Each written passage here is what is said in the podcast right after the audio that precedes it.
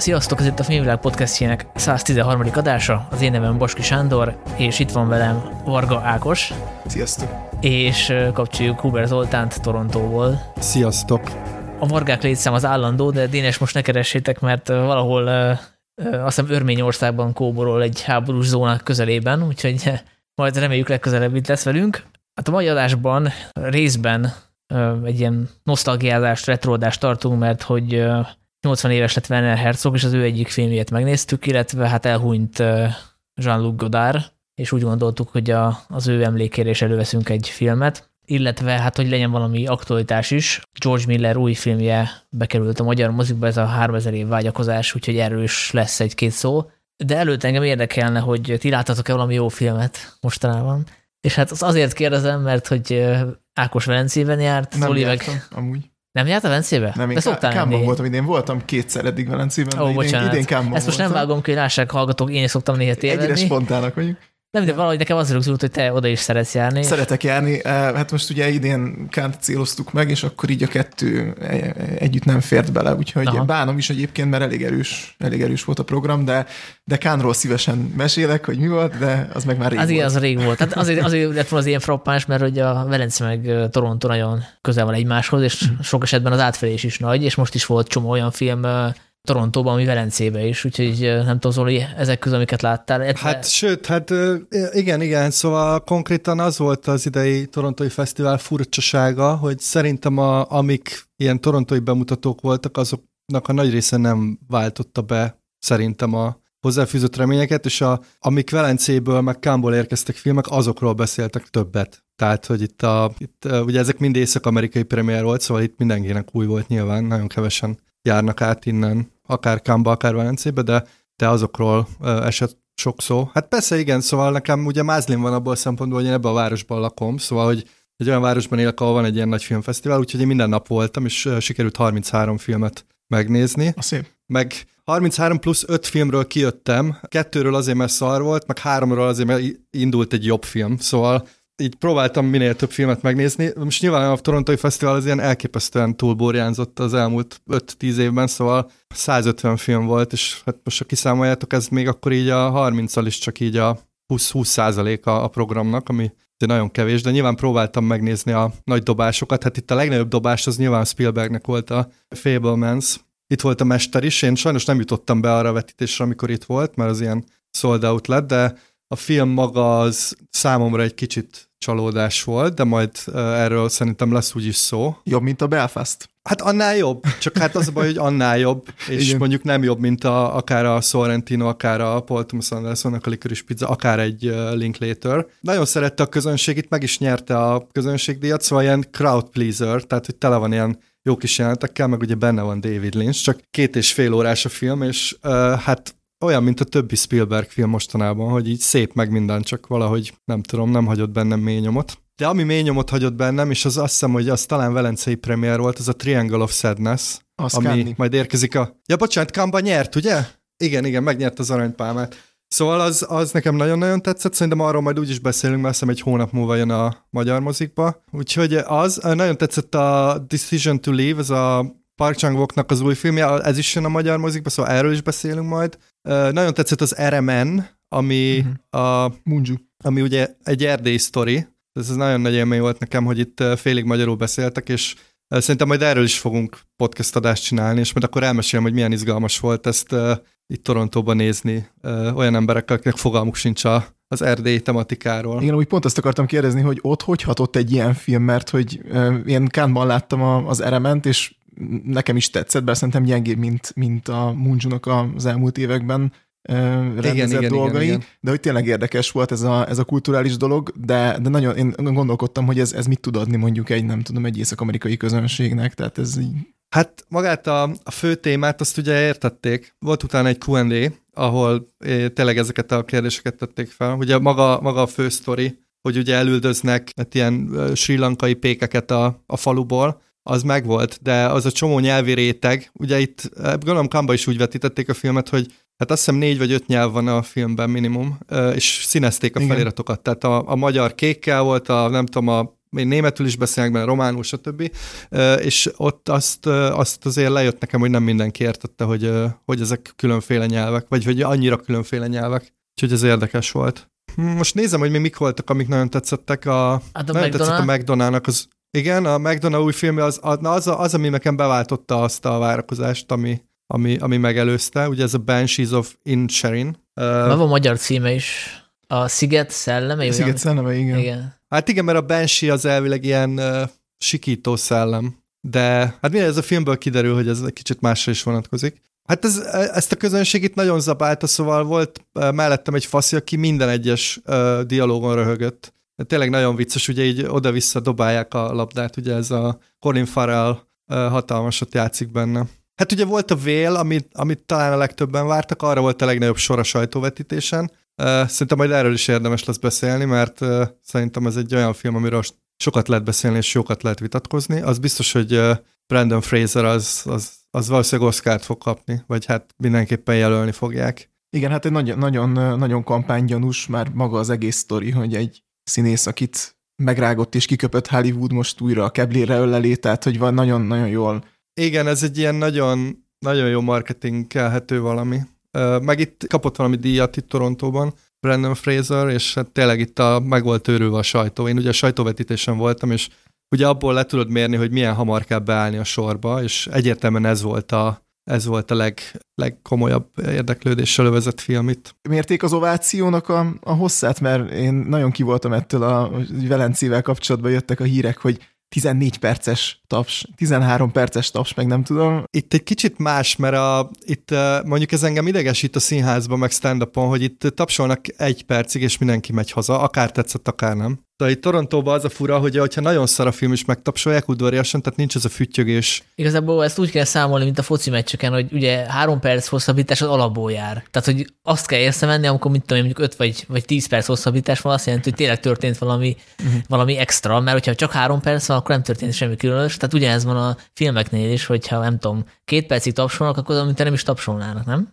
Igen. Hát nem tudom, de egy, pont, nekem pont ezért idegesített ez nagyon, mert hogy a, a, az Olivia Wilde-nak a filmje is, nem tudom, 8 perces ováció, és akkor lejött hat cikk az amerikai sajtóba, hogy de közben köpködi mindenki azt a filmet, tehát hogy valószínűleg ez így, vagy már, már is bukta kritikailag, hogy kijött, szóval, hogy, hogy én nem tudom, ez mennyire tud értékmérő lenni. Kámban én is néztem olyan filmet, ugye itt az alkotók jelenlétében az egyik mellékszekcióban, hogy, hogy egyszer rommá tapsolták a végén, de hát egy, egy minősítetetlen dolog volt, csak hát egyszerűen jó volt a, jó volt a hangulat, és nem tudom, szóval, hogy ez a, ez a tapsnak a mértéke, ez, ez szerintem ritkán, ritkán tudja, nem tudom, leírni azt, hogy ez a film ez most akkor annyit is ére, vagy, vagy éppen nem. Hát ezek ilyen jó clickbaitek, nem? Hát szóval igen. igen, mindig ezek jönnek, ezek a cikkek, de ugye azt hiszem erről már beszéltünk valamikor a podcastben, vagy, vagy érintőlegesen, hogy a fesztiváloknak van egy ilyen uh, torzító hatása, hogy amikor ilyen smokingos bevonulás van, és ott ülnek az alkotók, és akkor nézed velük a filmet, meg úgy mindenki körülötted úgy nagyon lelkes, akkor hajlamos vagy egy kicsit felülértékelni a, vagy nem feltétlenül te vagy én, de hogy az újságírók egy része, és akkor jönnek ezek a cikkek, hogy úristen, milyen ovációk voltak, és stb. és közben arról meg elfeledkezünk, hogy a film maga szar volt. Ja, meg az izé volt itt a nagy sláger, azt az orba szájba vetítették a Netflixnek a Knives Out 2, de az ugye decemberben jön a Netflixre. Én beültem, a vé- utolsó nap volt még egy előadás, ja, aztán volt hely.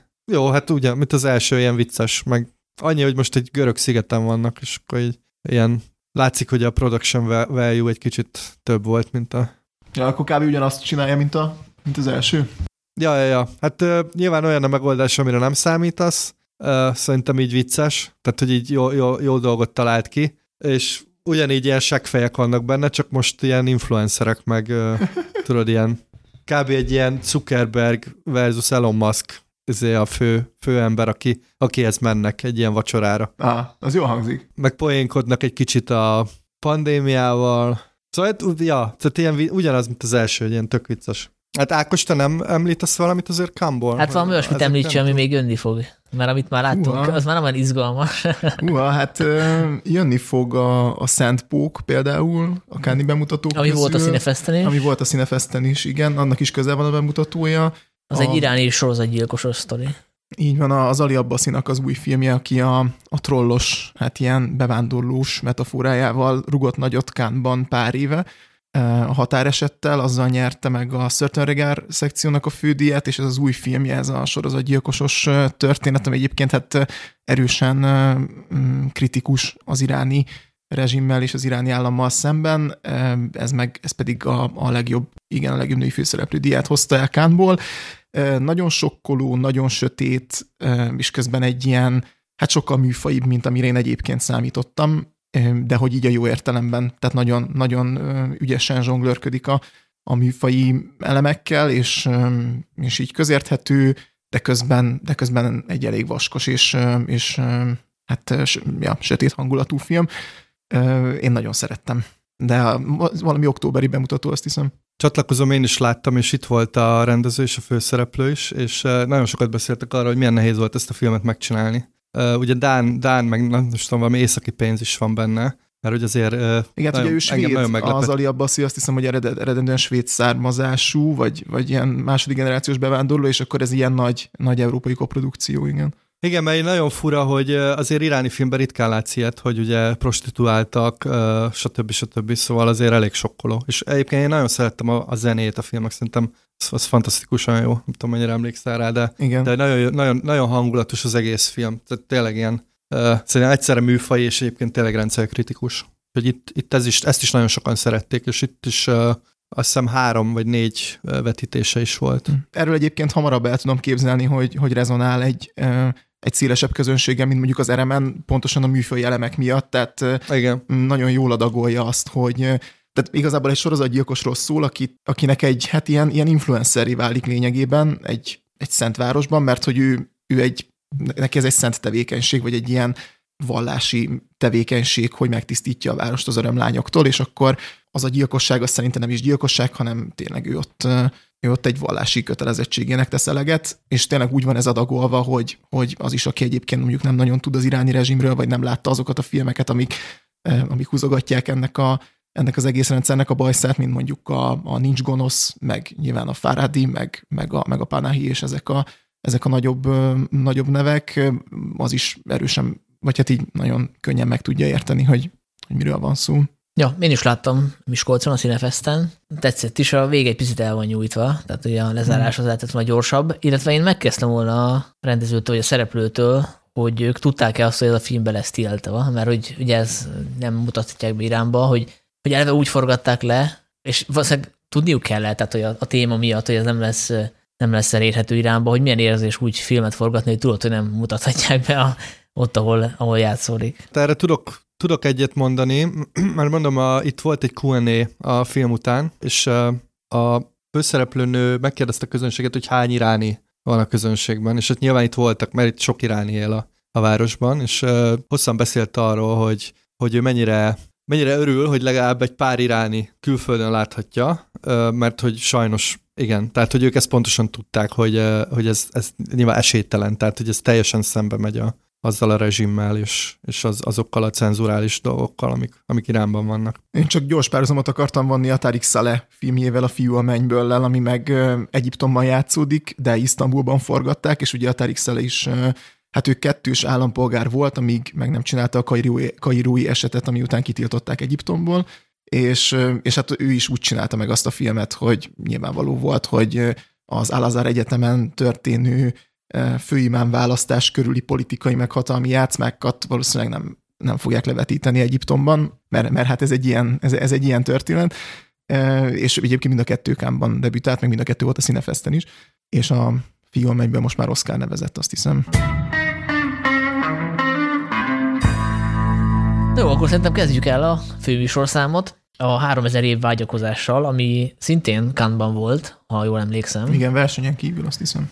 Igen, és hát ö, vegyes visszhangot kapott, ami nem is olyan meglepő, és ö, hát ezzel a filmmel azért nem nagyon tudnak mit kezdeni a Millernek a rajongói, illetve azok a rajongók, akik mondjuk csak a Mad Max alkotójaként ismerik, és nem tudják, hogy ő azért ö, elég eklektikus életművet tudhat maga mögött, tehát hogy ő a, a Bép 2 Kismalca nagyvárosban rendezője, vagy a Táncoló Talpak 1-2-nek, tehát hogy ő azért egy elég ilyen eklektikus alkotó, és hát ebből a szempontból azért nem meglepő, hogy csinált egy egy egészen fura filmet, ami, ami tehát egyébként moziban érdemes megnézni, ezt tegyük hozzá, mert hogy ez egy, egy ilyen fantasy, ami egy nagyon látványos fantasy, de zárójel elérhető alternatív forrásból is, amit azért hangsúlyozok most ki, mert sajnos a magyar mozi verzió a szinkronos. De akit ez nem zavar, az menjen el és nézze meg szinkronosan, mert szerintem, szerintem a látvány miatt nyilván megéri. Szóval, hogy nektek ez a, ez a film hogyan tetszett, illetve hogy mennyire voltatok felkészülve arra, amit, amit várt benneteket? Hát én megmondom őszintén, ezt a filmet én már amikor hallottam, hogy készül, akkor is úgy tekintettem rá, mint a Furiosa, ugye most várjuk a következő Mad max a Furiosa-t, ami már elvileg érkezik 2024-ben, hogy ez egy ilyen kis pihenő projekt, vagy ilyen rákészülő projekt, vagy nem is tudom, minek nevezzem. Úgyhogy én olyan nagyon sokat nem vártam tőle, meg hát nyilván már én hallottam a kritikai visszhangokat, és én egyébként egészen jól szórakoztam. Nem tudok mit kezdeni a filmmel, tehát ez, ez továbbra is fent, az, vagy ebbe igazad van, Sanyi, hogy vannak benne olyan fordulatok, meg megoldások, amikkel nem, nem nagyon tudok mit kezdeni, viszont szerintem vizuálisan kellően izgalmas ahhoz, hogy egy ilyen száz percet eltöltsön vele az ember. És igen, tehát tényleg ezt moziban, és én sajnos nem moziban láttam, mert közben levették a műsorról, de el tudom képzelni, hogy ez moziban sokkal nagyobb élmény. Nem csak a kép, hanem a hang is, mert ugye érdekes hang, hangi megoldások vannak benne. Abszolút. Miatt Ákos odadom szót, elfelejtettem mondani, hogy miről szól. Hát, hogyha valaki nem, nem találkozott még vele. Én egyébként úgy néztem meg a filmet, hogy tényleg a, a címe meg a főszereplőkön kívül nem tudtam semmit. Mm. Úgyhogy kellemes meglepetés volt, hogy ez egy igazából ismert történetnek egy variációja, mert hogy, mert hogy itt is egy, egy dzsint talál a Tilda Swinton által játszott főszereplő, aki azt hiszem, hogy hú, mi a irodalmár, de azon, narratológus. narratológus. Igen, narratológus, tehát hogy történetekkel foglalkozik, arról, hogy hogyan kell történetet mesélni, és hát találkozik egy Jinnel, aki, akit Idris Elba játszik, és aki szintén történeteket mesél neki, mert hogy itt az a, hát nem csavar, de, de egy ilyen izgalmas fordulat, hogy azt mondja a, a Tilda Swinton karakter, hogy ő igazából nem, nem kíván semmit, nem hogy hármat, de egyet se, hanem helyette arra kíváncsi, hogy a Jin hogy, végez, hogy végezte egy palackban, és hogy mesélje el, és akkor megelevennek az ő meséi, mint a Ezer egy éjszaka meséiben, és hát kiderül, hogy ez a Jin a történelem különböző szakaszaiban mindig beleszeretett valami nőbe, és akkor mindig csúnya vége lett ennek az egész történetnek. Hát röviden ennyi. Én se tudtam róla egyébként sok mindent, azon kívül, amit mondtál, tehát hogy tudtam, hogy, hogy George Miller tudtam, hogy Idris Elba meg Tilda Swinton, még azt hallottam, hogy nincs köztük kémia, így erre voltam fölkészülve, hogy, hogy ők olyan furán működnek együtt, de alapvetően én is tök jól el voltam ezzel a filmmel, nekem egy ilyen Wes Andersonba oltott Baz Luhrmann flash volt, ez a ilyen gicses, de egyébként szerintem ízlésesebben gicses, mint, mint sok esetben egy Baz Luhrmann. Mm, egyébként így érződött rajta, hogy ez egy ilyen szerelemprojekt, tehát hogy ezt a Miller nagyon szerette volna megcsinálni, meg egy picit, egy picit nekem hiányzott az, hogy nagyon adja magát, hogy ez egy meta film, tehát hogy a, tényleg a sztori a sztoriban, és még az is egy sztoriban, és akkor ugye az egészet narrálja, ami szintén egy, egy, egy réteggel gazdagítja, de hogy, de hogy ezek mondjuk nincsenek olyan szépen kijátszva, mint például egy, nem tudom, egy Grand Budapest Hotelben, ahol ott tök jól ugrál a, a, a narratív szintek között a, a rendező. Szóval így kb. a felénél azért feltettem a kérdést, hogy érdekesek-e ezek az ezer egy éjszaka mesés történetek annyira, hogy, hogy, hogy ilyen töménységben kövessük őket, és pont itt jutott eszembe az, hogy lehet, hogy akkor itt egy mini sorozattal kellett volna ezt az egészet túlzasztani, és akkor az így tök érdekes lett volna, hogy a, a Jin egyébként mesél, és feltárul az ő múltja, de egyébként meg nem tűnik úgy, hogy annyit tanult volna ezekből a múltbéli esetekből, tehát hogy így picit ilyen egy helyben, egy helyben toporogtak ezek a történetek.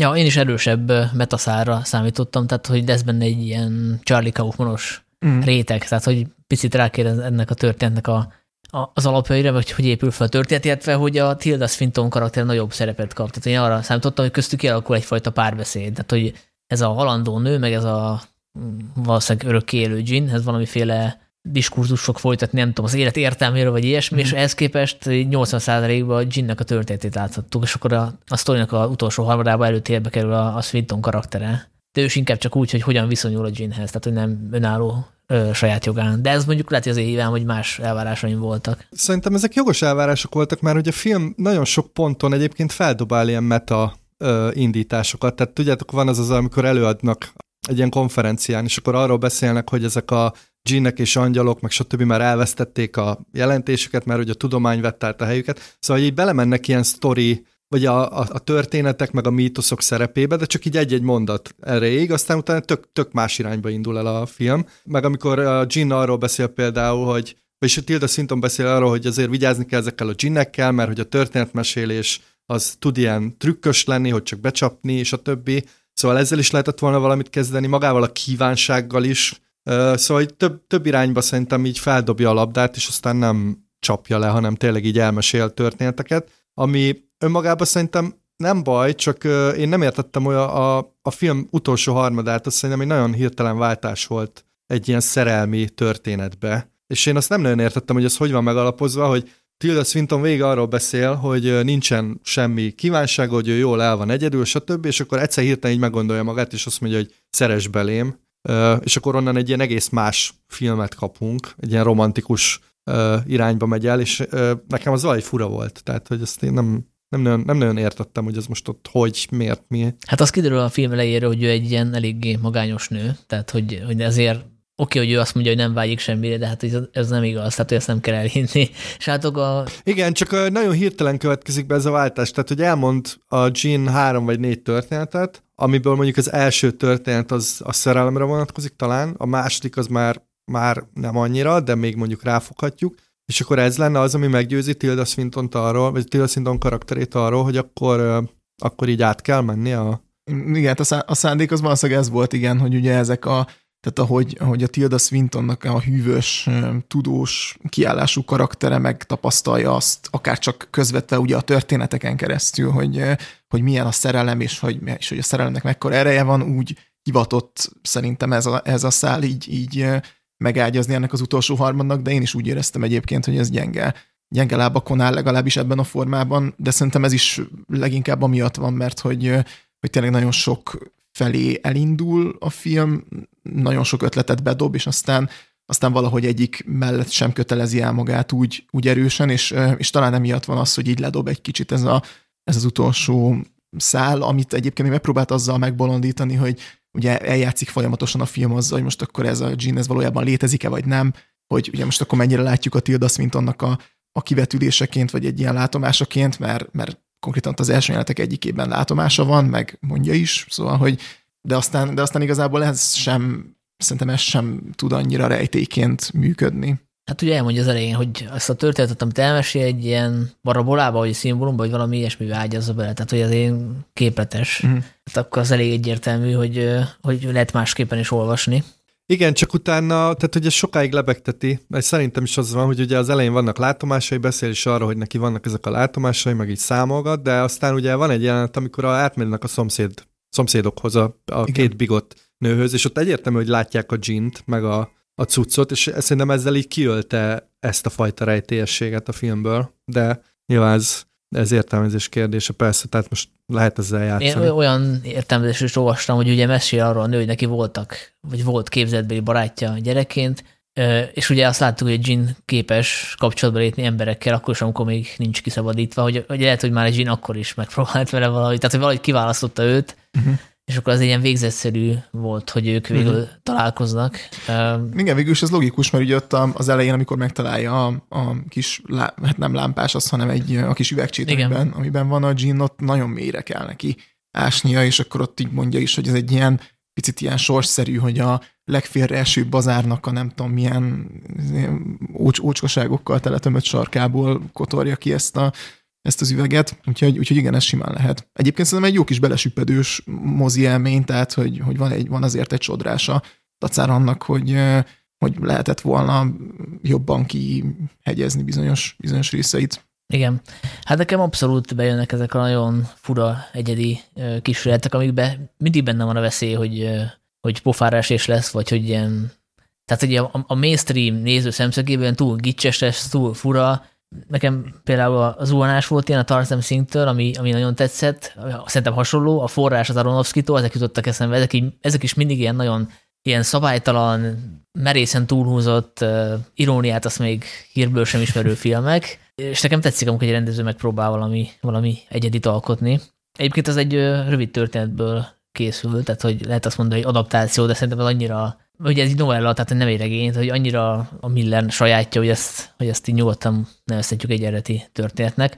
Picit azt sajnálom, hogy hogy ez nem úgy készült, mint egy Terry Gilliam film, tehát hogy egy ilyen, ilyen kézműves eszközökkel, helyszíni forgatás, és hát nyilván ez egy 22-es csapdája helyzet, mert hogy azért készült ez a film, mert hogy le lehetett forgatni a CGI segítségével, effektíve könnyebben, nyilván nem olcsóbban sokkal, mert a CGI nem olcsóbb, de hogy egy ilyen film nem készült el manapság, úgyhogy eredeti helyszíneken és több milliós költségvetéssel, csak CGI-ja, az viszont picit levesz a, az erejéből, hogy, hogy ugyanolyan technikával készül, mint a mai szuperhős filmek, és így ránézésre nem is sokkal jobb az a CGI azoknál. Szerintem egyébként ízlésesebben van használva, tehát nem annyira ormótlanok azok az effektek, és azért így a film megteremt valamiféle ilyen mesés, varázslatos világot, amiben nekem ez egyébként elfért. Tehát nekem így nem lógtak ki, és például tök szép volt a, voltak ott az Idris Elbának ezek az átalakulásai, vagy amikor ott ilyen poros, csillámos, nem tudom miből jön, tehát hogy, tehát, hogy voltak szerintem tök, tökre, tökre jól kitalált vizuális, vizuális megoldások, viszont igen, egy picit az van talán, hogy a nagy közönségre is lő egy kicsit, meg az ilyen, ilyen nísebb ártmozis közönségre is, és nem tudom, hogy ennek egyébként hol van a metszete. Nyilván egyébként ez egy picit magyarázza azt is, hogy, hogy csak szinkronnal forgalmazzák itthon, mert egész egyszerűen valószínűleg nem érte volna meg legyártani a feliratos kópiát belőle. Tehát, tehát egy, ilyen, egy ilyen furcsa átmenet, és ez, ez, ez föl tudja adni a, a nézőnek is a leckét, hogy akkor ez most egy izé, hollywoodi babazsúr, vagy inkább egy, egy meta, meta agymenés. Hát igen, ezt a filmet szerintem elég nehéz például reklámozni, tehát hogy most ezt mivel adod el. hát mondjuk a trailer elég látványos, nem tudom, láttátok-e? Persze, szóval igen, csak hogy pont ez, hogy uh, tényleg ebben nagyon, szerintem is nagyon jó vizuális ötletek vannak benne, és uh, engem is vitt magával, és azért nem zavart annyira a CGI, mert azért, azért szerintem kreatívan van használva, tehát hogy nyilván persze itt tök sok izgalmas kézműves megoldást lehetett volna csinálni, de, de, de nagyon ritkán éreztem azt, hogy egy kicsit sok ez a, ez a fajta ilyen, ilyen vizuális világ, szóval nagyon jó ötletek voltak benne, de hogy ugye nincsen benne olyan nagyon nagy húzó név, meg nincs, nincs a sztori sem olyan szerintem, amit így nagyon el lehet adni a nagy közönségnek, és uh, ja, szóval uh, amiről megbeszéltünk, hogy egyébként meg ilyen meta szinten nem annyira működik, szóval hogy mint egy kicsit így két szék között a padlóra esne a film, de ettől függetlenül egyetértek veled, Sanyi, én is inkább ezeket a filmeket szeretem, mert hogy én egyébként nem unatkoztam rajta egy percet sem, attól függetlenül, hogy kicsit csalódott voltam a végén, meg, meg ilyen, ilyen üres, üres dolgokat éreztem, de hogy nyilván inkább ilyeneket nézek, tehát hogy, hogy, hogy igen, tehát hogy ez, ez, ezek tök jók, hogy még készülnek. És a kémia végül a, a Swinton és a Idris közt? Nem tudom, hogy láttátok? Szerintem mm, az, hogy, az, hogy az Idris Elba egy Jean és a, és a, és a, és a Tilda Swinton pedig egy, hát mostanában vagy hát talán nem csak mostában, de mostában különösen szeretnek ilyen, vagy szeretnek ilyen furcsa szerepeket adni neki, hogy egy, egy furcsa ilyen, ilyen kicsit rögeszmés, általában magas értelmiségi szerepeket játszik. Nem, én nekem nem lógott ki úgy kifejezetten, meg, meg én, nagyon, én nagyon szerettem azok, azokat a egyébként kimondottan hosszúra hagyott jeleneteket, amikor ott a szállodai szobában beszélgetnek egymással a köntösben, és akkor ott megy egy picit ilyen, ott egy picikét így megjelenik az a fajta ilyen, ilyen Kaufmani világértelmezős, agyalós bölcsészkedés, amit, amit egyébként, amire egyébként hiszem joggal építhetett volna a film. Úgyhogy, úgyhogy nekem így nem volt ezzel, nem volt ezzel gondom. Ja, és a fináléban még van egy érdekes dolog, amiről hát nem tudom, hogy spoilerezés nélkül lehet beszélni. Hát ugye csak annyi, ez talán még akkor nem a spoiler, hogy ez a gin érzékeny az elektromagnetikus hullámok, vagy nem tudom mire. Az 5G hálózatra. Igen. És valamiért erre csak Londonban érzékeny, Isztambulban nem, ahol indul a történet. Igen. Vagy, vagy ezt ti megfejtettétek, hogy miért van így, vagy csak... Hát ez egy kicsit ilyen, ez nem túl, szóval manapság már nem szabad ilyet mondani, hogy a kelet el van maradva, mert hogy itt azt állítja, hogy London annyira fejlett, hogy ott ott így iszonyat sok mobiltelefon, meg nem tudom mi van, míg Isztambulban nem, ami hát nyilván hülyeség, tehát ugye sem értelme. Meg hát alapban ez egy kicsit neccas, hogy ugye itt ad egy megfejtést arra, hogy a gin az tulajdonképpen ilyen elektromagnetikus részecskékből van. Ugye ott beszél erről, hogy, a, hogy ott az, az egyik nő, az a aki ilyen matematikával foglalkozott, az megfejtette, hogy a, a ginnek miből vannak, stb. Ez egy kicsit ilyen, ebben szerintem nem kellett volna belemenni, tehát hogy ez, egy, ez nyilván egy ilyen mítikus lény, ugye azt hiszem, hogy ez az ezer egy éjszakában is benne, vagy talán tűzből vannak, vagy valami ilyesmi, de hogy, de hogy ez, a, ez az elektromagnetikus valami, ezt itt több, több ponton említi a film, és szerintem ez csak ilyen zavaros. De közben a tűz is benne van. Tehát, hogy mi, igen, valami igen, ilyesmit, igen, hogy van egy gyereke, aki a tűzből származik, vagy nem is tudom mi, és akkor ott, tehát, hogy igen, ez egy, ez egy picit zavaros, szerintem egyébként azt, azt akarta itt az utolsó, vagy ezzel a, ezzel a London-Isztambul párhuzammal, ami nem, valóban nem lett jól kijátszva, hogy, hogy, hogy ez a rohanó nyugati élet és a, és a csendes mm, nyugis, meditatív keleti élet, csak hát ezt lehet, hogy nem Isztambullal kellett volna példázni, hanem mondjuk egy, egy nem tudom, világtól elzárt kisebb közösséggel, vagy kisebb várossal, vagy, vagy a természet közepén lévő, nem tudom, kutatóbázissal, ahova a Tilda Swinton elmegy előadni, tehát hogy um, talán, talán ott akkor az a kontraszt az jobban, jobban érvényesült volna, de hát most két világvárost szerintem így ilyen formán az elektromágneses energiák szempontjából elég nehéz megkülönböztetni egymástól. Egy kérdésem van még, személyes jellegű. Találkoznátok egy ginnel, és egy dolgot kérhetnétek, gondolkoztatok rajta, mi lenne? Most ne hármat, mert akkor itt leszünk lehet, hogy estig. Én mondom akkor, amíg gondolkoztok, hogy ugye mondta Jean, hogy vannak bizonyos szabályok, amiket én egyébként nem emlékszem, hogy más Aladdin vagy Jean filmekben lefektettek volna, de itt lefektették, hogy például nem lehet örök életet kérni. Úgyhogy azt nem kérnék, de hogy de hogy valamilyen trükkel kicsit meghosszabbítani az ebbenek a, azt a időszakát, amit így mondjuk hasznos dolgokkal tud tölteni, és akkor én arra gondoltam, hogy akkor a teleportálás képességet kérném, mert akkor meg lehetne spórolni az utazást ami ugye különösen akkor fontos, hogy az ember mondjuk kontinensen közt utazik. Hát meg akkor beteleportálsz a banknak a széfjébe Pontosan, vagy, vagy nem tudom, a, a VB döntőre, tehát hogy onnantól kezdve nem maradnék le semmilyen koncertről, semmilyen eseményről. Úgyhogy erre hát gondoltam. Uh, hát nem tudom, Sanyi, most, uh, most uh, nyilván én is beszélgetnék a Ginnel, aztán rájönnék, nem tudom. Akkor uh, valamit kívánnék biztos a Filmvilág podcastnek. Jó, hát ez most nagyon megúszás van. Nem, ne, azt, ne, azt kívánnám, hogy az összes filmet lássam ami vala készült. Így, tudjátok így, mint, a, mint ahogy a nőnek belerakta a fejébe a sok könyvet. Na de jó, de akkor utána meg az... ilyen ürességérzés lenne, hogy akkor most már hol Hát nem, hát, hát jönnek az új filmek, tehát azért, hát nem tudom, 20 ezer film készül egy évben, szóval az ilyen végtelen.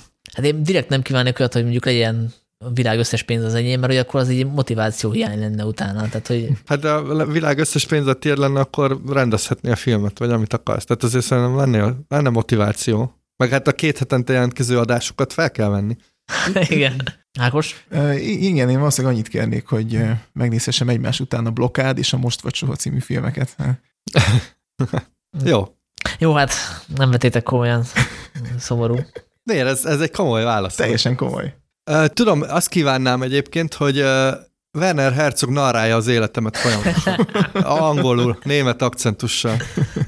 Az kurva jó lenne. Igen. Nekem még egyébként ez a nem alvós ötlet is tetszik, mert ugye a ginek nem alszanak, hogyha nem kéne aludni, akkor azért az megoldaná a, az időbeli problémákat is sok esetben. Ja, ja, az igaz, igen. De az, hogy alszó, az abban szempontból jó, hogy nem folynak össze a napok, nem? Tehát nekem azért fura lenne, hogy... Hát igen, de hogy mennyi idő elmegy vele, tudod? Tehát, hogy... Igen. Hát akkor legyen az, hogy kevesebb, de egy, mit tudom, egy két óra alvás, az mondjuk. Hát, hogy egy ilyen izén nagyon, nagyon gyors, 10 másodperces izé reboot, és akkor azzal megvan a pihenés, aztán lehet nyomni.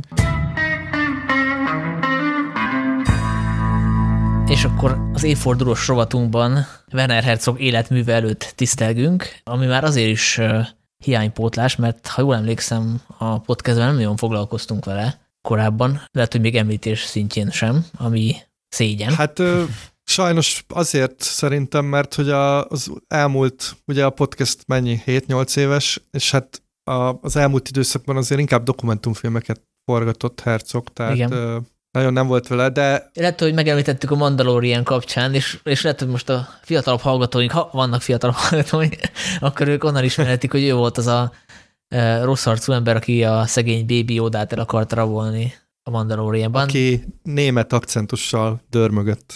Igen, igen, igen. Szóval egy fantasztikus figuráról van szó, a, a, aki azért is izgalmas, mert hogyha mondjuk egy filmét sem nézzük, meg csak elolvassuk, hogy milyen uh, sztoriai vannak, meg hogy mi minden történt vele, meg hogy uh, a forgatása hogyan próbálta lelőni mondjuk Klaus Kinskit, meg is hasonlók, tehát hogy akkor is nagyon izgalmas. Uh, tényleg elképesztő ilyen öntörvényű, zseniális figura, aki, hát ugye, ahogy már volt róla szó, néha színészkedik is, ugye azt hiszem valami Jack Reacher filmben volt még gonosz, Igen. és a Tom Cruise lejátszott a vászonról.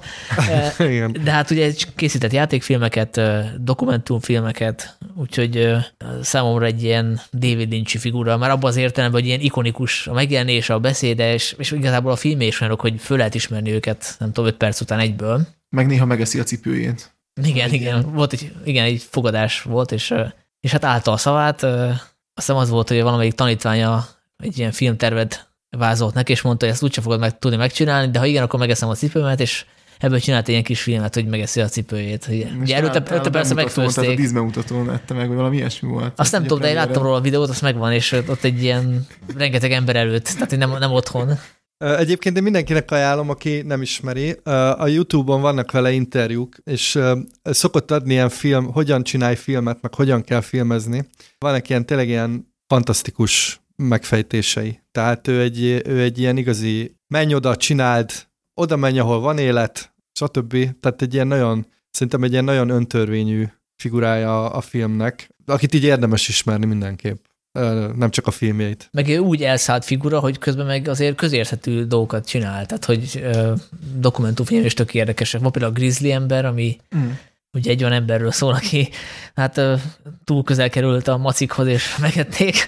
Tehát ez egy valami izgalmas sztori, meg, meg elkészített egy filmet a podcastünk egyik kedvenc színészével, Nicolas Cage-el, ugye New Orleans-i zsaru. Tehát az, az is egy ilyen e, fantasztikus munka. Hát egy ilyen, egy ilyen őrült zseni, aki vonzódik a többi őrült zsenihez. Ugye kevesen tudtak a Klaus Kinskivel egynél több filmet összehozni, meg mint hogyha ezt így kereste is volna, hogy, hogy ilyen, tehát ilyen nagyon határfeszegető fickó, ami nyilván a, az ilyen extrém forgatási történetekből is egyértelmű, meg, meg, meg abból is, ahogy beszél egyébként a, a filmkészítésről. Igen, hát ő a végletes szituációkat keresi a, a dokumentumfilmjeiben is, tehát hogy elmegy az Antarktiszra, barlangokba, olyan helyekre, ahol... Igen, volt egy olyan film és ami, ami egy, egy ilyen kitörő vulkánnak a peremén játszódik, tehát hogy oda, oda vezényelte a stávot, így gyakorlatilag veszélybe sodorva mindenkit, mert ő azt ott akarta fölvenni. Egyébként most a Torontai Filmfesztiválon itt volt a mester, én sajnos lemaradtam róla, mert hogy van megint egy dokumentumfilm, ami az agykutatással foglalkozik. Szóval, hogy ő mindig ilyen nagyon fura témákat választ, és hát nem fura, hanem ami, ami, ami nagyon érdekes, vagy nagyon ö, különleges.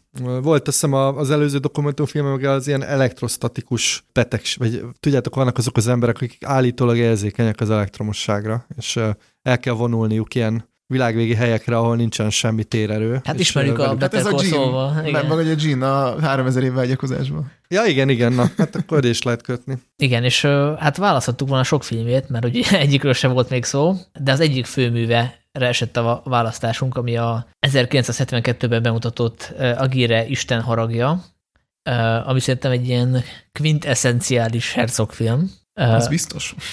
És hát én most néztem meg először, vagy most láttam először, és hát nagy élmény volt. Még nagyobb élmény lett volna mondjuk moziban látni, de hát ugye viszont elérhető a Cinegón, tehát aki meg akar nézni legálisan, az meg tudja. Ugye van ez a magyar streaming szolgáltató, ahol főleg szerzői filmeket lehet megnézni, és ott ö, meg tudja nézni. Hát ugye a történetről annyit, hogy 1560 1560-ban játszódik, spanyol konkvisztádorok haladnak végig a, az Amazonas folyón, és a Eldorádot keresik, ugye az a mítikus aranyvárost, ami vagy létezik, vagy nem, és hát közben az történik, hogy egymásnak fordulnak, ugye egyre nehezebben tudnak a természeti elemekkel megbírkozni, meg az indiánokkal, akik lemészárolják őket, és van a társaságban egy Agire nevű konkvisztádor, aki hát gyakorlatilag teljesen bekattan, illetve lehet, lehet, hogy már történt elén is bekattan, tehát hogy ő magához ragadja a hatalmat, megválasztott egy ilyen báb királyt, és kimondják, hogy ők most akkor így elszakadtak a koronától, és ők mennek tovább a fejebb valóik parancsa ellenére. És hát nem tudom, hogy el lehet egy 1972-es filmet spoilerezni, de hát az ilyen történetek azért nem szoktak happy end végződni. Azért nem spoiler talán, mert azért nem tudom, ahogy indul a film, azért érzed, hogy nem lesz jó vége. Meg hát azért ugye Eldorádot keresik, tehát azt ugye tudjuk, hogy nem találta még meg senki. Azt se tudjuk, hogy egyetlen létezik-e, tehát azért igen, egy eszméletlen nyomasztó film, annak ellenére, hogy, hogy képileg meglepően esztétikus, tehát nagyon szépen feltett beállítások vannak, és ilyen dokumentumfilmes megoldásokkal operálnak sokszor, de hogy valószínűleg ez a nyomasztás egyébként abból fakad, vagy ez az ilyen eszméletlen baljós végig, és, és nagyon ilyen, ilyen depresszív, hogy, hogy, tényleg oda ment a stáb az Amazonoszi dzsungel közepére, és ezek az emberek tényleg átélték nagyjából azt, amit az általuk játszott figurák, tehát a konkvisztádorok átéltek, és én most azt figyeltem meg, én, másodjára láttam, és most a, arra figyeltem nagyon, hogy, hogy amikor így csak így a háttérben mozognak a, hát nem statiszták, mert végül is itt az egész, az egész csapat egy, egy, egy tömként mozog szinte végig, hogy nekik a mozgásuk az tényleg egy, egy elcsigázott, fáradt, lelombozódott mozgás, egész egyszerűen azért, mert hogy valószínűleg a forgatás alatt sem igazán látták a kiutat abból, hogy, hogy akkor most merre van az arra. Tehát nagyon, nagyon okos megoldás, annak ellenére, hogy rohadt kegyetlen, de hogy nagyon okos megoldás azt mondani, hogy akkor ledobjuk a stábot a, a dzsungelbe, és akkor, mint a trópusi viharban, amikor ugye úgy döntenek, hogy gerillába kell leforgatni a vietnámi filmet, csak a hercog meg is csinálta, és, és ez szerintem nagyon-nagyon érződik a hangulatán. Hát abszolút, ugye úgy kezdődik a film, hogy másznak le az andok lejtőin, szerintem elképesztően néz ki, tehát hogy én, én egy pár percig így nem tértem magamhoz. De hogy ott ugye látod, hogy ezek a színészek, meg a stáb, az tényleg cipeli. Ugye a páncél az lehet, hogy nem fémből van rajtuk, de biztos, hogy nehéz. És ugye ugyanúgy cipelték a kellékeket is. Tehát, hogy majdnem ugyanabban a szituációban voltak, mint a, az a, a konkisztálorok. Annyi a különbség, hogy ők tudták valószínűleg, hogy honnan hova mennek, de, de ez az elcsigázottság, meg ez, a, ez az ott levés a helyszínen, ez, ez nagyon-nagyon érződik és szerintem ami, amit mondtál, hogy ilyen klaustrofób vagy, vagy nyomasztó, az abban is fakad, hogy ugye nagyon sokszor látszik, hogy a, az operatőrnek nem volt elég helye. Igen. Tehát, hogy ott vannak ilyen, ilyen szűk folyópartokon, meg tutajokon, és hogy nagyon közel van a szereplőkhöz, mert hogy, mert hogy nem, nem, nem, nem lehetett megcsinálni azt, hogy fizikailag, hogy akkor itt szépen beállunk a stábbal, és akkor bevilágítjuk, és akkor ott ti ott elől megcsináljátok a koreográfiákat, hanem oda, oda mentek az arcába a színészeknek, és ez nagyon-nagyon, szerintem nagyon erős hangulatot ad a filmnek. Bennem az a kérdés merült föl, hogy akkor jó el, hogyha az ember úgy ül le ezt a filmet megnézni, hogy tudja, hogy ki az a hercog, vagy hogyha nem. És hmm. lehet, hogy jobb, hogyha teljesen szűzen ilyen, azzal az illúzióval ülök le, hogy, hogy azt gondolom, hogy ez egy hagyományos forgatás lehetett, ahol volt catering, meg ahol, meg ahol rendesen így, e, helikopterre beszállították a, a kellékeket, és nem kellett semmiért szenvedni mert aki ismeri Herzogot, az tudja, hogy tényleg egy őrül, tehát hogy volt például a Fitzgeraldo című filmje, ami a, amiben szintén Klaus Kinski volt a, a főszerep, és ami arról szól, hogy hogy a 1890-es évek végén egy ilyen gőzhajót átszállítottak egy folyóhoz át egy hegyen, és ugye ezt úgy valósította meg a, a hercog, hogy, hogy ezt a hajót azt tényleg áthúzatta, tehát hogy nem trükkel, és, és a korabeli eszközökkel, tehát az akkori kötelekkel, csigákkal, buldózerekkel áthúzta, áthúzatta a statisztákkal a hegyen. Tehát teljesen őrült dolgot megcsinált, ugyanazt megcsinálta, ami a, amit annak idején megcsináltak a, valóságban is. Szóval, hogyha ezt, ezt tudja az ember, akkor nem tudja nem úgy nézni a színészeket sem, hogy ők most akkor szegények szenvednek, meg a, meg a statisztákat is úgy figyelni, hogy akkor ők most nem tudom, mennyire tudnak színészkedni, ez most a valóság, amit látok, vagy amikor belekergetnek egy lovat a vízbe, akkor az is fölmerül bennem, hogy akkor az most tényleg feláldoztak egy lovat, vagy, vagy ott valószínűleg nem volt ott a, a, a állatvédő szervezetnek a képviselője, tehát ilyen dolgok jutnak eszembe. Ugye csomószor látszik, hogy a, ott van a vízcsepp a kamera a kamera lencsében, azt se tudták levenni, vagy, vagy többször előfordul, az egyik szereplő belenéz a kamerába, és mm. ezen gondolkoztam, hogy ez most tudatos volt a hercogtól, ez egy ilyen alkotói döntés, hogy nézzél bele a kamerába, vagy véletlenül belenézett a statiszta, és hát nem lehetett újra fölvenni azt a jelenetet, mert nyilván rohadt drága, gondolom a forgatási napok se voltak olyan hosszúak, ugye dzsungelben nem olyan könnyű forgatni, tehát, hogy e- ezen a gyalton most véletlenül maradt benne az a snit, vagy hát nem volt, nem, nem tudták fölvenni azt a jelenetet háromszor, és nem volt miből szelektálni, ezért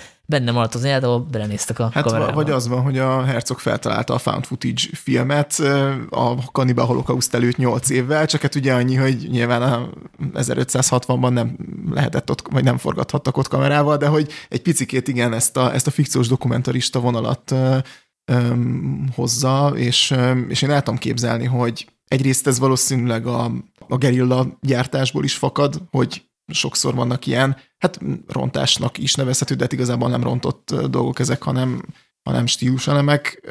Másrészt meg, meg igen, tehát szerintem ő így rá akart játszani arra, hogy ha esetleg 1560-ban lett volna valakinél kamera, akkor ott mit vettek volna föl, akkor, amikor, amikor átvágnak a, átvágnak a dzsungelen meg az Amazonason. Szerintem ez, ez, szerintem ez abszolút tudatos. Tehát, hogy ez, ez nyilván a, pontosan tudta, hogy ha ott forgatnak, akkor, akkor ez ilyen lesz. És uh, számomra egyébként ennek a filmnek, meg sok Herzog filmnek a főszereplője az egyébként maga a dzsungel. Tehát, hogy itt a, folyamatosan kapod ezeket a uh, számomra ilyen lenyűgöző és nyomasztó, egyszer, tehát egyszerre nyomasztó és lenyűgöző tájképeket, meg, meg ilyen hangulatképeket a dzsungelből, és az ilyen, tehát, hogy a, a, a dzsungel az valószínűleg bemocskolja a kamerát, és uh, bemászik a bőröd alá, stb. Szerintem ezt adja vissza vizuálisan. és nagyon visszaadja, tehát én, én, én nagyon mocs, tehát én nagyon koszosnak éreztem magam, miután, miután megnéztem, és, és ez, ez az egy maradt meg, nem tudom, körülbelül ilyen tizen pár éve láttam én először ezt a filmet, és ez nagyon megmaradt, ez a, tehát, hogy így, így nézed, és így érzed, hogy rátszáll a, a, a szúnyog, vagy nem tudom, tehát ilyen nagyon, nagyon-nagyon zsigerileg vissza tudja adni azt, hogy milyen lehet ott lenni. Igen, hát az kimaradt a történet ismertetéséből, hogy igazából itt egyetlen missziót látunk, tehát hogy nem két-három szálon játszunk a történet, hanem tényleg azt látjuk, hogy van ez a kisebb csoport, kisebb, hát idézőjelben, mert az elején elég sokan vannak, azért látszik, hogy mennyi statisztika. Szóval hogy ez a csoport, ez, ez megy egy tutajon a, a hajón, meg, meg, meg gyalog is, és őket követjük végig, tehát hogy ez igazából két mondattal elmesélhető, hogy, hogy mennek és próbálnak túlélni. Egyébként visszatérve arra, hogy mennyire játszottak bele a természeti elemek, meg a valóság, hogy a, ugye van egy rész, hogy a, megsemmisül a tutajuk, és kell egy újat építeni. Hogy az nem volt benne a forgatókönyvben, hanem tényleg megsemmisült, úgyhogy tényleg építeni kellett egy újat, tehát hogy ennyire, ennyire belejátszott a, a valóság, meg hát nyilván improvizálni is kellett rengeteget. Hmm. Egyébként számomra az a, az a nagyon csodálatos ebben a filmben, hogy én én sokat gondolkoztam ezen régen, ugye nyilván kamaszként nagyon foglalkoztatta a képzettemet a, a konkisztádorok és a maga az a felfedezés, stb. És hogy ezt szerintem mindig ilyen nemes dolognak adták el, vagy legalábbis én még amikor a történelmet tanultuk, akkor ezek ilyen nagyon nemes dolgoknak tűntek, hogy a spanyolok, meg nem tudom, a portugálok hajóztak, stb. ide-oda mentek, ilyen, ilyen és olyan tájakat fedeztek fel, és Herzog filmje viszont azért rávilágít, hogy a valóságban ez egy ilyen iszonyú mocskos és, és ronda és, és nagyon csúnya valami volt, és uh, szerintem ezt, ezt nagyon-nagyon jól megragadja, és ezen keresztül egyébként a film szerintem sok minden másról is beszél. Tehát, Abszolút. hogy itt, itt ugye beszéltünk a, a Miller kapcsán, az előző film kapcsán, hogy mennyire nem jönnek létre ezek a metaszintek, vagy hogy mennyire nem kezd semmit azzal, hogy ez a tör, az a történet miről is szólna.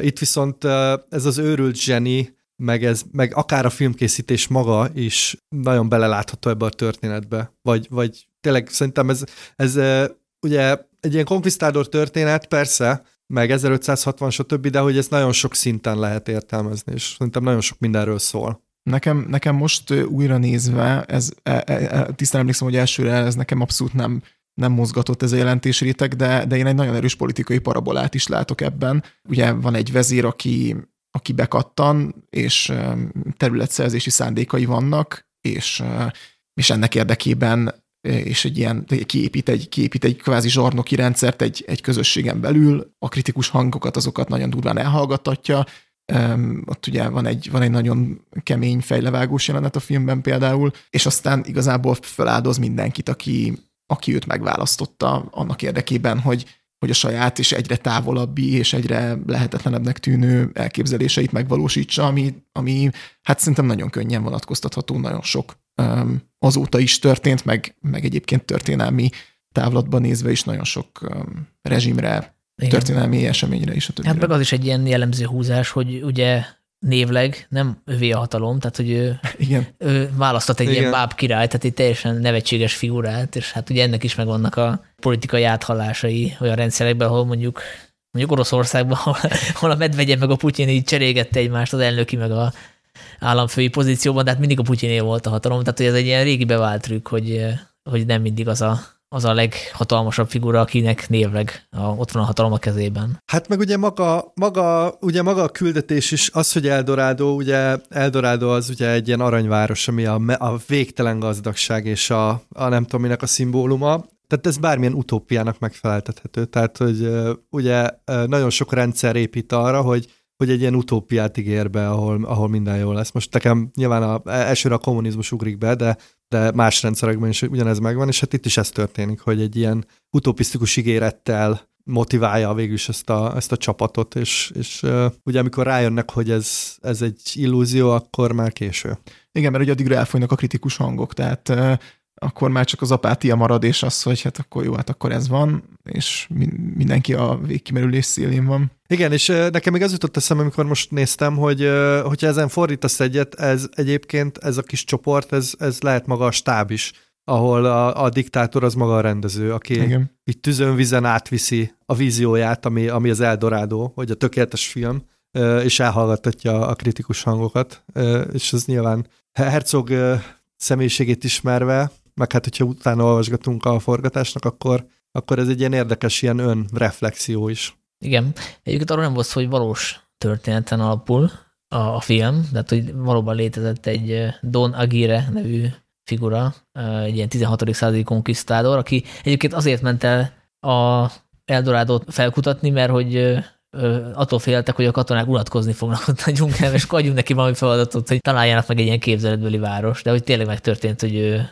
szembeszállt a spanyol koronával, és ő tényleg egy ilyen őr, őrült figura volt. Van a filmben egy ilyen dokumentum, hogy ő trónfosztást kiált ki, és hogy ez tényleg, hát ez megtörtént. Mondjuk én utána olvasgattam, és azért nem így végződött az a történet, de, de hogy a személyisége az valószínűleg ilyen hasonló lehetett annak a baszk figurának. Meg hát a vallási vonal is elég, elég erős, tehát az a tökéletes szatíra, amikor megérkezik két benszülött, oda megy a hajójukhoz barátkozni, és akkor így, hát gyakorlatilag a, a Bibliát már így mutogatják nekik, hogy, hogy ugye ismeritek az Istent, vagy nem tudom, tudtak-e valamit Jézus Krisztusról, és így szegények még fogalmat se ismerik szerintem a hagyományos Isten fogalmat, de már így vizsgáztatják őket Jézus Krisztusból, tehát hogy szerintem az egyszerre egy bicskanyitogató és vicces, és egyébként uh, szerintem ez a film egy ilyen komédiának is elmehetne. Tehát Igen, bizonyos simán. részei, tehát a Igen. fekete humor nagyon erős benne. Tehát amikor így eltalálják a csávót dárdával, és akkor fölkiálti, azt hittem, hogy ez jobban fog válni. Nem, azt, azt mondja, hogy, hogy milyen, milyen nagy dárdákat gyártanak manapság, vagy milyen nagy dárdákat készítenek lehet. manapság. Igen. Meg ugye van benne egy fekete, egy afroamerikai figura, akit azért visznek magukkal, hogy, hogy, hogy majd tőle így félnek az indiánok, és akkor van egy ilyen harci jelent, amikor így levetközve futnia kell. Igen. hogy eliessze, a, eliessze az indiánokat, szóval azért ezek igen, ilyen... küldjétek előre a négert. Igen. igen. igen. Ez olyan, olyan, mint a csoki golyó hadművelet volt. A... Igen. Meg hát a Klaus Kinski figurájában is van valami komikus, az együtt, hogy tényleg egy ilyen, ilyen őrült, tehát ezek a hidegen metsző kék szemek, azok így nagyon ijesztőek, de hogy például a járása, hogy nagyon, nagyon fura járása van, és az nem tudom, hogy azt így közösen dolgozták ki, vagy az ő volt, de hogy az egy majdnem komikus már, egy hogy milyen furán tartja a testét. Hát ugye a Herzog Kinski viszony az ilyen legendás, azt hiszem erről csinált is egy dokumentumfilmet a legkedvesebb ellenségem címmel. Ugye Klaus Kinski egy elég öntörvényű ember volt, egy elég öntörvényű színész, és hát így sokat vitatkoztak, hogy hogy kell ezt a szerepet megformálni. Tehát ezt nem hiszem, hogy közösen dolgozták ki, viszont szerintem zseniális, ahogy, ahogy tényleg egyszerre, szerintem egyszerre komikus, meg egyszerre, egyszerre ilyen Félelmetes. Félelmetes. Igen, ilyen igaz, ilyen Shakespeare-i, ilyen harmadik Richard féle figura. Hát a Kinski azt szerette volna, hogy sokkal inkább egy ilyen tomboló őrült legyen, tehát egy ilyen nagyon látványos, a Herzog meg azt, hogy inkább ilyen visszafogottabb legyen. Hát és hát tényleg legendások a történetek a forgatásról, hogy, a, hogy úgy próbálta meg a Herzog a Kinskit megfelelő hangulatba hozni, hogy ilyen, hogy fölidegesítse a forgatás előtt, és ez olyan jól sikerült, hogy pisztolya belelőtt a statiszták sátrába a Kinski, és akkor valaki... el is lőtte valakinek az ujját. Igen, igen, igen, és akkor utána ő el akarta hagyni a forgatást, és akkor mondta izé a hercog, hogy hát ez csak úgy működik, hogy akkor ő lelövi a Kinskit, és aztán saját magát is megöli, és akkor sikerült meggyőzni. De ez nagyon jellemző a Herzogra, hogy ezek után ugye minden normális rendező azt mondaná, és soha többet nem dolgozok ezzel a színésszel, és ők még csináltak, nem tudom, négy közös filmet ezen kívül. Igen, valahogy visszatalált hozzá mindig. De hát egyébként olyan szempontból érthető, hogy különleges rendezői módszerek ide vagy oda, de hogy azért a Klaus Kinskinek a tekintetében tényleg benne van az egész film, tehát ott, ott egy, egy, egy ilyen, nem tudom, egy, egy nagyobb, vagy egy ilyen tágabb közeli is mindent elmond arról, hogy ez a karakter ez mibe van, és, az, és a teljes monomániáját, meg az őrületét át tudja adni csak azzal, hogy ahogy ránéz valakire. Szóval, szóval azért ez egy, ez egy hatalmas színészi teljesítmény, Más kérdés, hogy a Klaus Kinski egyébként milyen állapotban volt, vagy hogy egyáltalán ki tudott eljönni ezekből a szerepekből valaha. Igen. Hát ez a figura, aki azt hiszem, hogy egy ponton benéz a kamerába, és akkor az, az nyilván nem véletlen. Ugye kiderül, az, hogy neki van egy ilyen Isten komplexus, hogy tényleg Igen. ő azt gondolja magára, hogy ő, a, ő, ő az Isten haragja. Igen, szóval úgy, amikor néztem, akkor, akkor esett le igazából, hogy, hogy lehet, hogy a apokalipszis most az nem ilyen vagy nem úgy készül el, hogyha nincs ez a film, mert szerintem elég nyilvánvalók az áthalások. Nem tudom, hogy nektek eszetekbe jutott-e. Igen, én utána is olvastam, mert nekem ez nagyon nyilvánvalónak tűnt, főleg a, ugye a tutajos rész, az egy az egyben megfeleltethető a, a, a hajós résznek a, az apokalipszis mostból, uh, és hát Coppola elmondta, hogy igen, tehát hogy ő nagy rajongója Herzognak, és hogy inspirálódott. Hát ha más nem is ez a, ez a fajta forgatási módszer, hogy akkor menjünk oda a helyszínre, és és éljük át, ez ugye az apokalipszis most forgatás is legalább olyan legendás, uh, amiben majdnem bele őrült Coppola, meg hát Martin Sheen azt hiszem szívinfarktust kapott, meg hasonlók, szóval Hát nem a legjobb leckét leste el a hercogról a Coppola szerint. Igen, de például a, most eszembe jutott a, most hogy erről beszélünk, a Természetes Fény című film, ahol ugye a Nagy Dénes uh, amatőröket vitt ki Lettországba, akik uh, nem nagyon voltak még külföldön, és hogyha megnézed a filmet, ott is látszik az arcokon, hogy azok a figurák azért hasonló helyzetben voltak, mint a, a katonák. És ez visszajön a filmbe, csak hát ez egy jóval humánusabb módszer, tehát hogy ott azért nem, tudtam, már nem őrült meg senki. Csak Igen, hát az egy kirándulás fá, fáztak, igen, fáztak a sárba, de ennyi. De, de hogy ez a, ez a fajta filmkészítői módszer, ez nyilván, tehát lehet, lehet normálisabb körülmények között is csinálni, mert most itt az extrém dolgokat emeltük ki, hogy sátrakba lőnek, meg azért nem tudom, de hogy, de hogy ennek van egy, van egy nagyon erős, amit mondtál te is, Ákos, hogy a szemébe ott van a film, hogy, hogy tényleg ez, ezeket nem lehet máshogy visszaadni, és ezek nyomot hagynak a filmeken, hogyha, hogyha tényleg így forgatnak. Ez kicsit olyan megoldás, mint amikor a családi filmeknél a, a gyerek, kisgyerek színésznek nem mutatják meg az állatot, hanem ott élesbe kell neki találkoznia vele először, hogy akkor jön ki belőle az a, az a hatalmas öröm, amit, amit egyébként érez akkor, hogyha meglát egy, nem tudom, nagyon cuki plüss tigrist, vagy kis tigrist, vagy nem tudom. Szóval igen, ezek, ezek, ezek érdekes dolgok, és, és biztos, hogy hogy egyrészt nyilván színészi képesség kérdése is, másrészt meg tényleg egy állapot kérdése is, amit, amit, amit ezek az emberek közvetítenek a testtartásukkal, a mozgásukkal, a tekintetükkel, szóval ezek biztos, hogy fontos dolgok. Van még egy film, ami nekem eszembe jutott erről, hogy esetleg hathatott rá. Egy olasz horrorfilm, nem tudom, kitaláljátok-e? Hmm. Hát a Cannibal Holocaust. Igen, igen, igen, igen. Szóval hogy a, mondjuk nyilvánvalóan sok olyan film van, ami arról szól, hogy bemennek a gyanútlan fehér emberek a dzsungelbe, és a benszülöttek lemészárolják őket, de itt nekem... Az 80-as film. 80-as, igen, igen, igen. Meg abban is van egy ilyen metavolna, mert ugye dokumentumfilmeseket keresnek. Ja. Igen, ez abszolút, abszolút benne van. Mm, bár ott, ott annak a filmnek a forgatásáról ugye csak az volt a, csak, hát mondjuk az is elég nagy botrány volt, hogy ott ugye állatokat kínoztak, és, igen, igen. és, ott nem, és ott ténylegesen megtörténnek azok az állatkínzások. Ott a, ott a szereplőkről nem, nem tudom, hogy, hogy mi volt, mert aztán őket ilyen marketing cél célzottan használta a Deodato, hogy így eltüntette őket, hogy ne szerepeljenek a nyilvánosság előtt, meg nem tudom, és akkor tényleg nagyon sokan elhitték, hogy ez egy, ez egy found footage és kannibálos film. Hát igen, igen meg azt hiszem utána bírósági tárgyalás is volt, és uh, igazából az, hogy állatokat kínoztak, már a megkönnyebbülés volt, hogy nem beleztek ki embereket, hanem az csak teknős bél, meg nem tudom, de hogy ez tényleg, tényleg igen, tehát ez is erős. Igen. Hát itt is van egy jelenet, ahol a Klaus Kinski valakivel vitatkozik, idézőjelben vitatkozik, üvöltözik a hajón, és akkor megfordul, és ott van a ló az útjában, és így arrébb löki. Hát az valószínűleg nem volt benne a forgatókönyvben. Igen.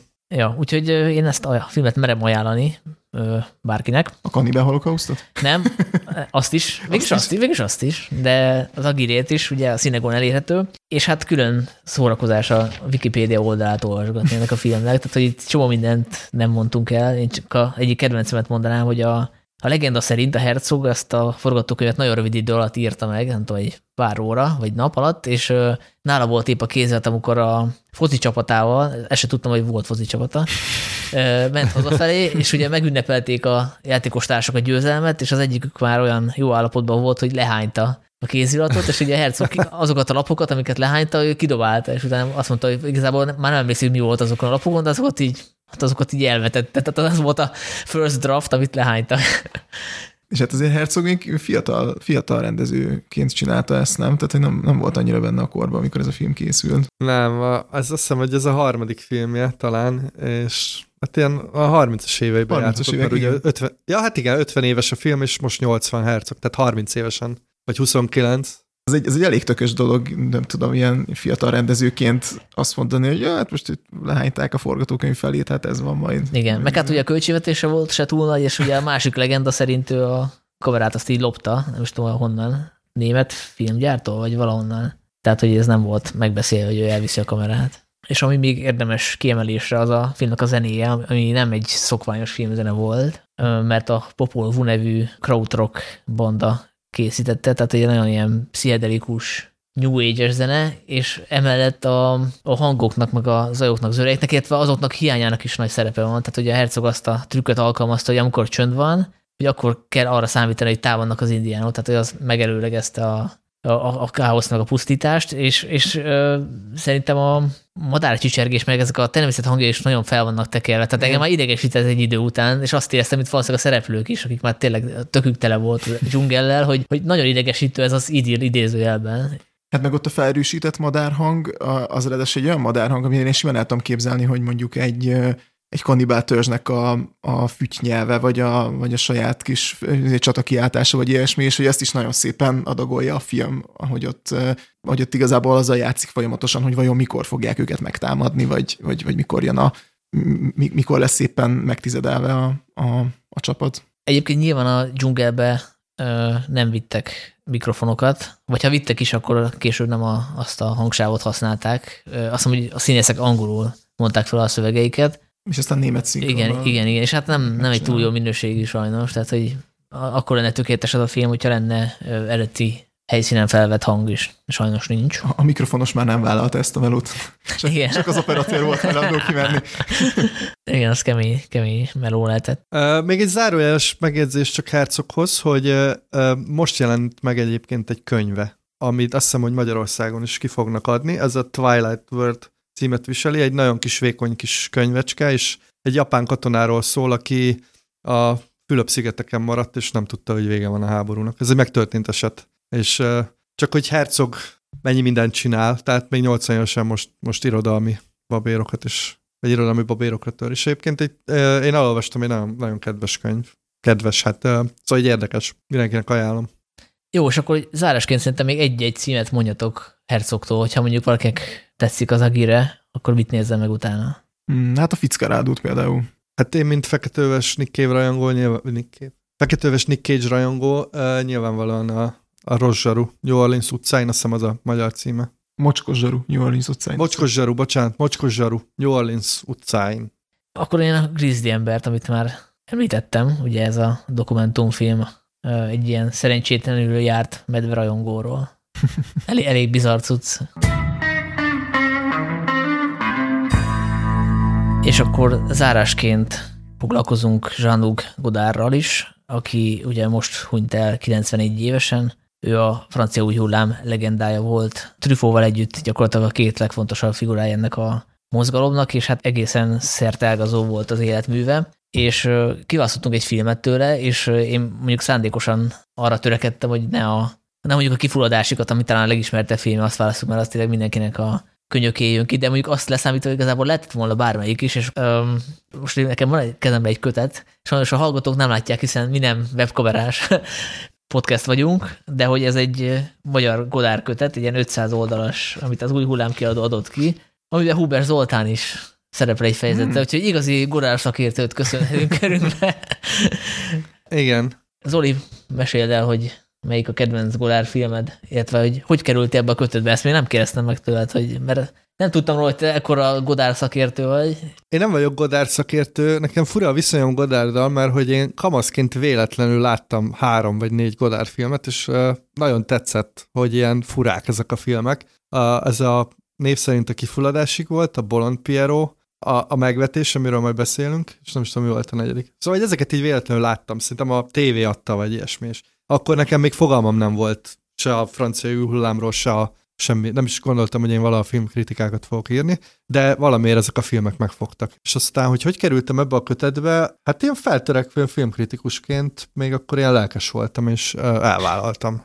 uh, mert hogy volt egy ilyen felhívás, hogy lehet szöveget írni, és a négy vagy öt címből lehetett választani, és én a kis katonáról írtam, amit akkor néztem meg, direkt ez a szöveghez, és nagyon tetszett, mert egy ilyen nagyon különleges háborús szatíra. Erről írtam nagyon hosszan abban a, ebbe a kötetbe, hogy miért nagyon fura háborús szatírát csinált Godard, és hogy egyáltalán itt eljutott addig a pontig, hogy egyáltalán lehet-e háborús szatírát csinálni, anélkül, hogy a háborúról pozitív fénytörésben beszél. Ugye ez a háborús filmek egyik visszatérő problémája, hogy általában esztétizálják a háborút, tehát hogy a, a legháború ellenesebb filmekben is úgy néha úgy érzed, hogy az akció ilyen vagány, meg, meg nem tudom. És hogy a, a Godard ez ellen ment, úgyhogy ez a téma érdekelt. És nem tudom, hány, nem emlékszem, hogy hány oldalas az a szöveg, de hát valószínűleg most már így nem, nem szívesen olvasnám el, mert szerintem biztos túl van írva.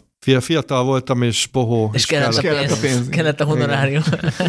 Úgyhogy kaptam két ingyen példányt, ennyi, ennyi. Úgyhogy van két ilyen kötetem nekem is, Sanyi. Na. Mikori kiadás? 2012. Hmm. Na, hát én 2011-ben debütáltam a filmvilág, úgyhogy na látjátok, ez egy ilyen Gyors volt. Fiatalkori zsengém. Igen. Első fecske. Gyors, gyors szárnyalás volt, igen, igen, igen. igen, aztán azóta már nem sikerült ezt uh, hozni. Szóval, hogy visszatérve, hogy, hogy Godard szakértő, szóval én nekem mindig ez volt Godard, e, e, egy ilyen érdekes figura, aki nagyon fura filmeket csinál. Én nem ismerem egyébként már a késő életművét, szóval ezt most töredelmesen bevallom nektek, hogy én az ilyen eszéfilmjeiből láttam egy párat, amiket így a 70-es években csinált, és azóta szerintem semmit. Tehát, hogy én nem láttam ezeket az újabb filmét, úgyhogy... Hát ez minden Godard nekróba gyakorlatilag le volt írva, hogy készítette ezeket a közérdeklődésre számot tartó filmeket a 70-es évekig, és utána kísérleti filmek, az eszé filmek felé fordult, amiket ugyanúgy meghívtak Kánba, de hogy igazából az már nem tudott bekerülni a diskurzusba, meg hát nem is nagyon igényelte, hogy, hogy ezt a filmet sokan lássák. A promóciójukban se nagyon vett részt, tehát hogy ő, ő igazából szakított ezzel, tehát hogy azt képviselte, hogy Igen. a hagyományos film az halott. Sőt, tehát a, a, saját, úgy, a saját pályatásaival is szakított. Ugye van a Faces Places című dokumentumfilm, magyarul Arcélek, útszélek, azt hiszem, amiben az Ágnes Varda és a JR nevű, hát ilyen a JR ilyen street artist, vagy nem tudom, járják a, a, a francia vidéket, és elmennek Godárhoz, és nem nyit nekik ajtót. Tehát ugye a nagy, a nagy pályatásnak, a, az Agnes Vardának nem nyit ajtót, hanem fölírt neki valami üzenetet, ami hát így nagyon a, nagyon a szívéig hatolt a, a Vardának, és, és így rosszul esett neki, úgyhogy, úgyhogy igen, a Godár mindig is egy ilyen ellenkultúrát képviselt a folyamatos lázadásával, a polgárpukkasztással és a, az ilyen, igen, az állandó provokációval, szóval az, hogy az életművét milyen irányba vitte el, az, az talán ebből a, ebből a folyamatos rebellis szellemiségből is, vagy, vagy attitűdből is fakad. Igen, abszolút. Én az egyetem alatt találkoztam Godárral, volt egy ilyen filmtörténeti kurzus, ahol természetesen a kifulladásikat vetítették le tőle, aztán azt hiszem a Bolond Piero volt nekem is a második, és valahogy a, a tévében belefutottam a megvetésbe, és arra emlékszem, hogy nekem az így nagyon tetszett, pedig akkor még így nem voltam képben arról, hogy mi az a modernizmus, meg hogy itt mi az, ami igazán különlegesé teszi a filmet, csak egyszerűen valahogy megfogott, úgyhogy azért is javasoltam, ezt a filmet nézzük újra, mert kíváncsi voltam, hogy így másodszorra mennyire fog tetszeni. És egyébként ez a film elvileg az egy picit kakuktojás a pályán, legalábbis nem annyira tipikus Godard film, abban a szempontból, hogy például adaptáció, tehát hogy egy Alberto Moravia regény. Igen, igen, igen. Ami egyébként a Godard szerint középszerű volt. Tehát hogy ezt megmondta, hát ez a könyv az középszerű, de hát így kell vele jó filmet csinálni. De hát a történetet azt nagyjából követi, tehát hogy olyan nagyon nem rugaszkodik el tőle, de nyilván a hangsúlyok azok máshol vannak. Hát ugye az a történet, hogy van egy fiatal forgatókönyvíró, illetve azt hiszem, hogy ő inkább színházi ember, mm. akit a Michel Piccoli alakít, és őt fölkéri egy arrogáns amerikai producer, hát mert hát milyen legyen egy amerikai producer. Meg milyen legyen egy producer, ugye? Igen, tehát hát igen, pláne amerikai. Ebből a filmből is van egy 86 perces vágat produceri kérésre. Tehát igen, erről majd beszélünk. Szóval, hogy fölkéri, hogy, hogy írja már át a Fritz Lang forgatókönyvét, mert ugye az Odyssey-ját dolgozza fel, és így nem elégedett a Lang verziójával, úgyhogy neki azt át kéne írnia, és közben megismerkedünk a főszereplő feleségével is, és hát kezdetben idillinek tűnik a kapcsolatuk, de hogy a producer belépése után ez megváltozik, úgyhogy ezt, ezt figyelhetjük egyszerre, hogy van egyfajta ilyen szakmai dilemmája ennek a forgatókönyvének, hogy ezt elvállalja, és hogy közben elhidegül a feleségétől, és hogy hát ez a kettő ez lehet, hogy összefügg, erről szó a történet. És hát így ránézésre, ha csak a történetet ismerjük, akkor ez tényleg nem egy olyan különleges valami, de hát ugye a Godárdot nem annyira a hagyományos lineáris történetmesélés érdek, érdekli, úgyhogy ebben ilyen nagyon, nem konkrétan elidegenítő effektusok vannak, de ilyen nagyon fura dolgok, amik, amik így megnehezítik a befogadást, meg így fölhívják a figyelmet magára a médiumra. A zenét emelném ki, amit így, amit így annyira szerintem nem emelnek ki a különféle eszék, most meghallgattam párat a Youtube-on, meg olvastam is pár cikket, hogy ilyen egy-két mondatot így áldoznak erre, hogy milyen fura ez a zene, de hogy szerintem ez így sokkal, sokkal meghatározóbb, tehát hogy engem így nagyon komolyan kizökkentett a zene, és hogy bármennyire is értem, hogy mit akar Godard ezzel csinálni, hogy én megnézzek egy olyan verziót, hogy nincs benne ez a zene, mert itt arról van szó, hogy van egy ilyen nagy, nagyívű, dagályos zene, ami egy hagyományos, mondjuk hollywoodi melodrámához illene, és az ilyen teljesen random időpontokban megszólal, és abba véget ér. És van, hogy konkrétan elnyomja a párbeszédet, például a film elején. Elnyomja, igen, a párbeszédet, és még ugyanazon jeleten belül ér véget, ahol elkezdődik, tehát semmilyen korszak, illetve semmilyen határt nem jelöl, tehát nagyon-nagyon nagyon fura. Ezt a zenét egyébként Scorsese felhasználta a Casino című filmben, tehát hogy azért ez nem maradt nyomtalanul. És gondolom, hogy hagyományosabban Hát persze, hát a Casino azért nem elide, az elidegenítő filmnyelvi kísérleteiről híres, tehát nyilván azt szerintem elég jó film, de én nagyon szerettem a zenét. Szerintem, most ellened, vagy vitáznék veled, szerintem nagyon izgalmas, hogy, hogy egy ilyen, van egy ilyen egészen realista, nem is tudom. Ugye főleg arra gondolok, amikor van egy ilyen 30 perces epizód a film közepén, amikor egy félkész albéle, vagy félkész lakásban beszélgetnek, és uh-huh. akkor ide, amikor így betör ez a téma, ilyen nagyon random időpontokban, szerintem nagyon izgalmas ellenpont, és ilyen nagyon különleges teszi. Ez jó poén, csak hogy nem, szerintem fölösleges ennyiszer ellőni. Nem, nem tudom, figyelj, szerintem annyira nincs túlhasználva, mert hogy mindig olyan pontok jelenik meg. Most egyébként több téma van a filmben, tehát én most arra gondolok, ami a nőnek a témája, ami ugye nagyon nagyon lágy, tényleg ilyen nagy zenekari, vagy ilyen szimfonikus hangulat. És ugye az akkor jelenik meg általában, amikor a, a nőben valószínűleg ilyen, ilyen érzelmi hullámvasút van, vagy, vagy ilyen, nem tudom, ilyen kitörés. Szerintem ez, ez jól narrálja a filmet, mert ugye itt az a az az izgalmas ebben a filmben, hogy, hogy ami történik a szereplőkben, azt nem arról beszélnek. És hát beszélnek sok mindenről, de ugye nem, nem mondják ki sosem. Tehát ez teljesen ellene megy a hollywoodi logikának, ahol ez a film öt percig tartana, ahol a barátnő így kifakadna, hogy ezt meg ezt csináltad, és ilyen hülye vagy, és akkor stb. és stb. Hanem itt így beszélnek mindenféle dologról, meg, meg cigizgetnek, meg így nem tudom, járkálnak, meg nézelődnek, de, de hogy nem, nem mondják ki sosem azokat az érzelmi dolgokat, amik, amik magukban forranak, vagy forralnak. És ez, ezért is izgalmas, hogy a megvetés, mint a cím, hogy az most pontosan mire utal, mert hogy utalhat arra is, hogy ugye azt tudni kell, hogy ez Godardnak a legnagyobb költségvetésű filmje, amit ilyen Cinemascope filmre forgatott, meg ugye Bridget Bardot az egyik főszereplő, aki akkor egy ilyen óriási sztár volt. Tehát itt a, a megvetés, és ugye ő nem szerette ezt a filmet forgatni. Tehát, hogy nem véletlenül nem csinált utána ilyen viszonylag hagyományos. Tehát ez, ez a Godardi mércével, ez a film, ez, ez szerintem az egyik leghagyományosabb filmje, ahol tényleg van egy ilyen sztár, szép képek, ugye Capri sziget, stb. Közérthető egyébként, tehát hogy... És egyébként igen, szerintem abszolút követhető, és tényleg nagyon kevés ilyen elidegenítő effekt van benne. Tehát ezek a, ugye Godard híres volt ezek az ugróvágások, meg a nem tudom, ezek a tényleg a hang és a kép elcsúsztatása, beleírt a képbe, szűrőzés, stb. Itt is van, tehát van, de nagyon kevés.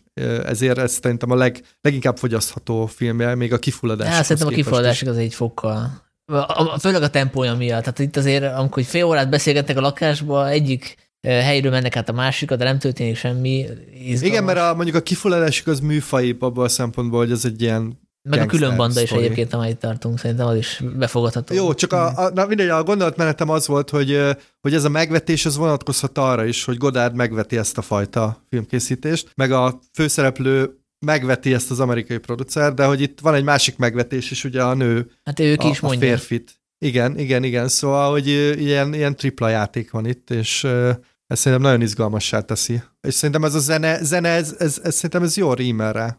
Ja, csak hogy azt akartam mondani, hogy ez, ez viszont kőkeményen meta dolog, tehát már csak azzal, hogy a Fritz Lang saját magát játsza, amint egy filmen dolgozik, és a producer elküldi az anyjába lényegében, miután megnézte a musztereket, és igen, egyébként ez a, ez a megvetés vonal, ez abszolút vonatkoztatható arra a hát ilyen bérmunka központú filmkészítésre, ami, ami igazából a Michel Piccoli karakterének a dilemmájait, hogy elvállalja-e azt, hogy csak azért ír, bele egy forgatókönyvbe, egy Fritz Lang forgatókönyvbe valamit, vagy azért ír hozzá, hogy, hogy ki tudják fizetni a házat, vagy, vagy az így egyébként egy valakinek, aki a művészetet tiszteli, és mondjuk a, a filmet tiszteli, vagy az alkotót, vagy az alkotást tiszteli, annak, annak ez mennyire, um, mennyire fér bele, vagy mennyire nem. És, um, és ja, tehát, hogy, tehát, hogy ilyen, ilyen szempontból egy, itt azért Godárnak is benne van a, a véleménye meg hát erősen úgy van fölépítve a film, hogy amikor a főszereplő figura elvállalja ezt a melót, akkor, akkor a nő az elkezd leválni róla, vagy, a, vagy, vagy akkor így hirtelen rájön, hogy nem szereti, ami nyilván abból fakad, hogy ez egy ilyen picit ilyen méltóság kérdés, legalábbis a film értékrendje szerint ez egy méltóság kérdés, hogy, hogy elvállalsz egy bérmunkát, vagy nem. És hát Godárnak az életútját ismerve ez azért elég sok mindent meg is magyaráz, tehát hogy itt szerintem azért tényleg egy, egy, egy ászpolitika is benne van ebben, a, ebben az egész filmben. Hát meg az is egy meta réteg, hogy úgy kezdődik a film, hogy látjuk a mesztelen Bridget Bardot, és általában az a producerek kérésére kerül be ez a jelenet, az a nyitó jelenet, és utána, utána ki is mondja, azt hiszem a Bardot karaktere, hogy vagy de, talán a férfi mondja ki, hogy milyen érdekes, hogy a, hát a valóságban azért a nőkön általában ilyen ruharétegek vannak, ja, de igen. amint elkezd fogni a kamera, akkor egyből ruha nélkül látjuk őket. Hát meg ugye reflektál a film, mert hogy van egy olyan muszter, amikor nézik a musztereket, és szerintem az is kúra vicces, hogy azok a musztereken ilyen szobrok forognak, meg nem tudom mi. De hogy uh, van egy ilyen muszter, hogy egy ilyen mesztelen nő úszik a tengerbe, és akkor a producer így felcsinál, hogy á, ez, na, ez, már, ez, ez már valami. És hogy végül is tényleg így kezdődik a film, hogy ez szerintem egy hatalmas trollkodás, hogy ilyen lassan úsztatja a kamerát, és akkor Bridget Bardot így elsorolja, hogy és tetszik a fenekem? És tetszik a, a nem tudom, a, a combom? Épp ez a poén, hogy beleteszi azt a vesztelen de hogy szerintem az így a legkevésbé szexi feldolgozásának a témának, hogy így leltározzák a, a testrészeit, tehát hogy úgy volt vele Godár, hogy nesz, nesztek, hogy itt van a mesztelen jelent, hogyha kell, de nem lesz, nem lesz annyira izgató, mint amennyire szeretnétek. Hát persze, azért mondom, hogy ez egy full trollkodás, szerintem ez nagyon vicces. Igen, ezt, ezt sokszor csinálja, mert uh, ugye pont itt, amikor a musztereket nézik, a, a Fritz Lang utána magyar, mesél arról, hogy miért jó a cinemaszkóp képarány, és akkor ott uh, gyakorlatilag három mondattal lealázza izét a, a, a doboz képarányt, hogy az a nem is tudom, mit mond, de hogy ugye a Michel Piccoli karaktere megdicséri, hogy ah, milyen gyönyörű cinemaszkóp képeket rakott föl a Langmester, és akkor így mondja, hogy hát persze, mert hát ezt így kell csinálni, hát csak a cinemaszkóp létezik, csak attól mozi a mozi. Úgyhogy igen, sokszor, sokszor provokál, vagy sokszor téved ilyen, ilyen önreflexív meta, meta játékosságba a, a film.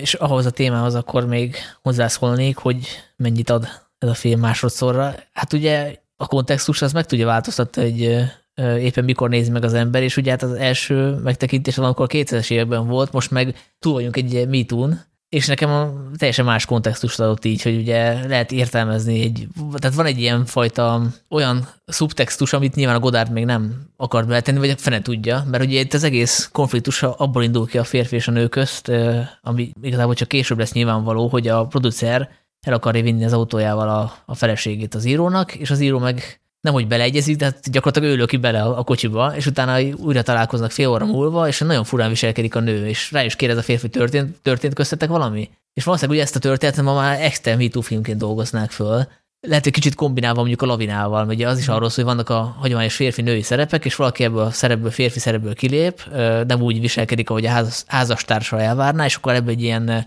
házastársi konfliktus kerekedik, hogy igazából most már van egy ilyen olvasata is ennek a filmnek, nem? Mm, igen, igen, meg, meg azért sokszor aláhúzza a film a, a nőknek a, a tárgyasítását. Ugye van, van egy jelenet, amikor a, a főszereplő megfogja az asszisztens lánynak a fenekét, a, miközben pont jön föl a Bridget Bardot a, a, a lakásba, a producernek a lakásába, és így egyébként tök érdekes, hogy a, a fő kommunikációs hub ebben a filmben az pont az asszisztens, aki beszél olaszul, beszél németül, beszél angolul, meg beszél franciául, és akkor ott ő így nagyon szépen összeköti ezeket a, ezeket a vagy hát megépíti igazából a, a, nyelvi, a nyelvi hidakat, vagy, vagy áthidalja ezeket a, ezeket a származásbeli különbségeket az amerikai producer, a német rendező, meg a, meg a, meg a francia író között Olaszországban, de hogy ő mégis mégiscsak egy csak eként funkcionális valahogy tárgyasítva van, de hogy egy picit olyan, mint hogyha ez, ez tudatosan lenne kijátszva, tehát lehet, hogy ez ilyen formán egy, egy korát megelőző um, feminista kiáltvány. Igen.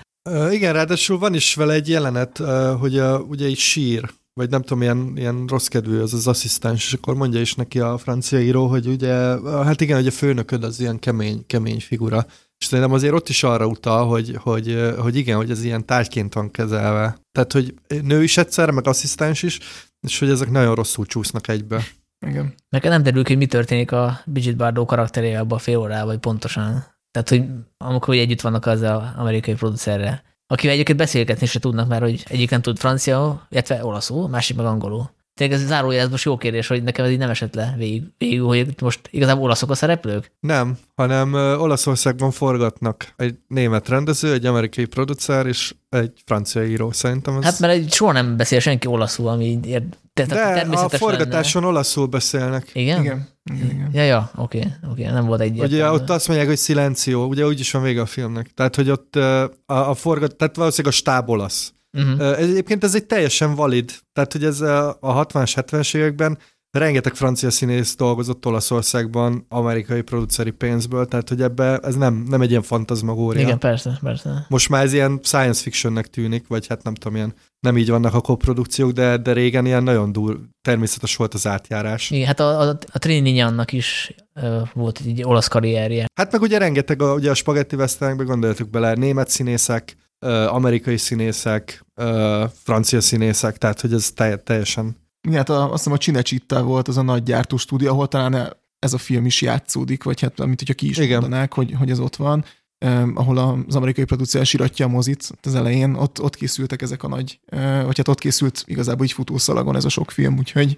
ja, ott, ott volt, egy, volt egy erős ipari felépítettség ennek. Még visszatér egy pillanatra a konfliktusra a férj meg a feleség közt. Nekem az így első nem esett le, hogy a, hogy a feleség miért, miért haragszik meg a férre. Azon túl, hogy nyilván a, beültette a producernek a, az autójába, mert egy, az szerintem már akkor is kiderül, hogy az neki nagyon nem, nem esik jól, tehát ő nem akar beülni a kocsiba, hanem hogy amikor megérkezik a, a, a férj fél órával később a producer villájába, hogy akkor utána az asszisztens is késve jön, nem a férjel együtt, hanem pár perccel később biciklivel, és hogy ez, ez ebből arra következte szerintem a Bardó karakter, hogy esetleg ők ketten valahogy összeszűrték a levelet, nem tudom, hogy ez nektek így feltűnte. Uh-huh. És az, akkor ezt nyilvánvalóan, amikor láttuk egy ilyen, ilyen flashback-szerűséget, újra játszódik az a pillanat, amikor így azt hiszem egymásra néz a, az író, meg ez az asszisztens, és, és ez mint hogyha a nőnek lenne a flashbackje. Hmm. Ami viszont egyébként bonyolultabb annál, mint hogy hangzik, mert ezek nem klasszikus flashbackek, tehát ezt így kielemezték egy ilyen videóeszébe, hogy hogy nem pont, nem pont ugyanazt a snittet látjuk, amit először, uh-huh.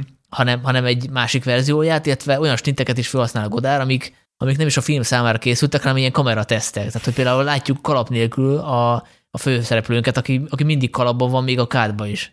Igen. Meg látunk egy olyan képet, ahol a Bardó nézi magát egy tükörbe. És ugye az se a, a, a film kedvéért készült, hanem, hanem úgy gondolom, mikor, miközben még nem forgott a kamera, csak így tesztelték a, nem tudom, a fényeket, és azt is beletette a, a Godár. Uh, igen, meg ugye van itt egy olyan szubtext is, ami csak így néha jelenik meg, hogy ugye ez a feleség, ez egy gépírónő. Tehát, hogy ez kiderül, hogy igen. Uh, ugye a férfi meg író, tehát, hogy igazából ugyanazt csinálják, csak a, az egyik művészi szinten, a másik meg ilyen alkalmazott szinten. Uh, és hogy nyilvánvalóan van a nőben ebb, ebből fakadóan is valamiféle, nem is tudom, frusztráció talán, és nyilván az, hogy a, téged így odalöki a producernek, az, az így e, ezáltal is ilyen több értelmet kap. Tehát, hogy itt, itt egy ilyen egész érdekes kapcsolati dinamika van a háttérben, hogy szerintem nagyon, nagyon izgalmas, hogy, hogy így ki kell neked ezeket hámozni innen-onnan, és hogy soha nem lehet biztos benne, hogy ezek tényleg így vannak, vagy nem. Szerintem ettől sokkal életszerűbb ez a kapcsolat, mint egy, mint egy amerikai, vagy egy ilyen hollywoodi filmben. Annak ellenére, hogy közben nyilván úgy van föltéve, hogy, hogy elég stilizált a film. Nekem ami, ami nagyon tetszett, és így, és így nagyon szemet szúrt, az az, hogy hogyan rendel főszíneket az egyes karakterekhez. Ugye a, a Bridget Bardot először a, a vörös, utána, utána a sárga, a Piccolinak meg mindig a, mindig a kék, és hogy ezeket hogy, hogy házasítja, hogy variálja.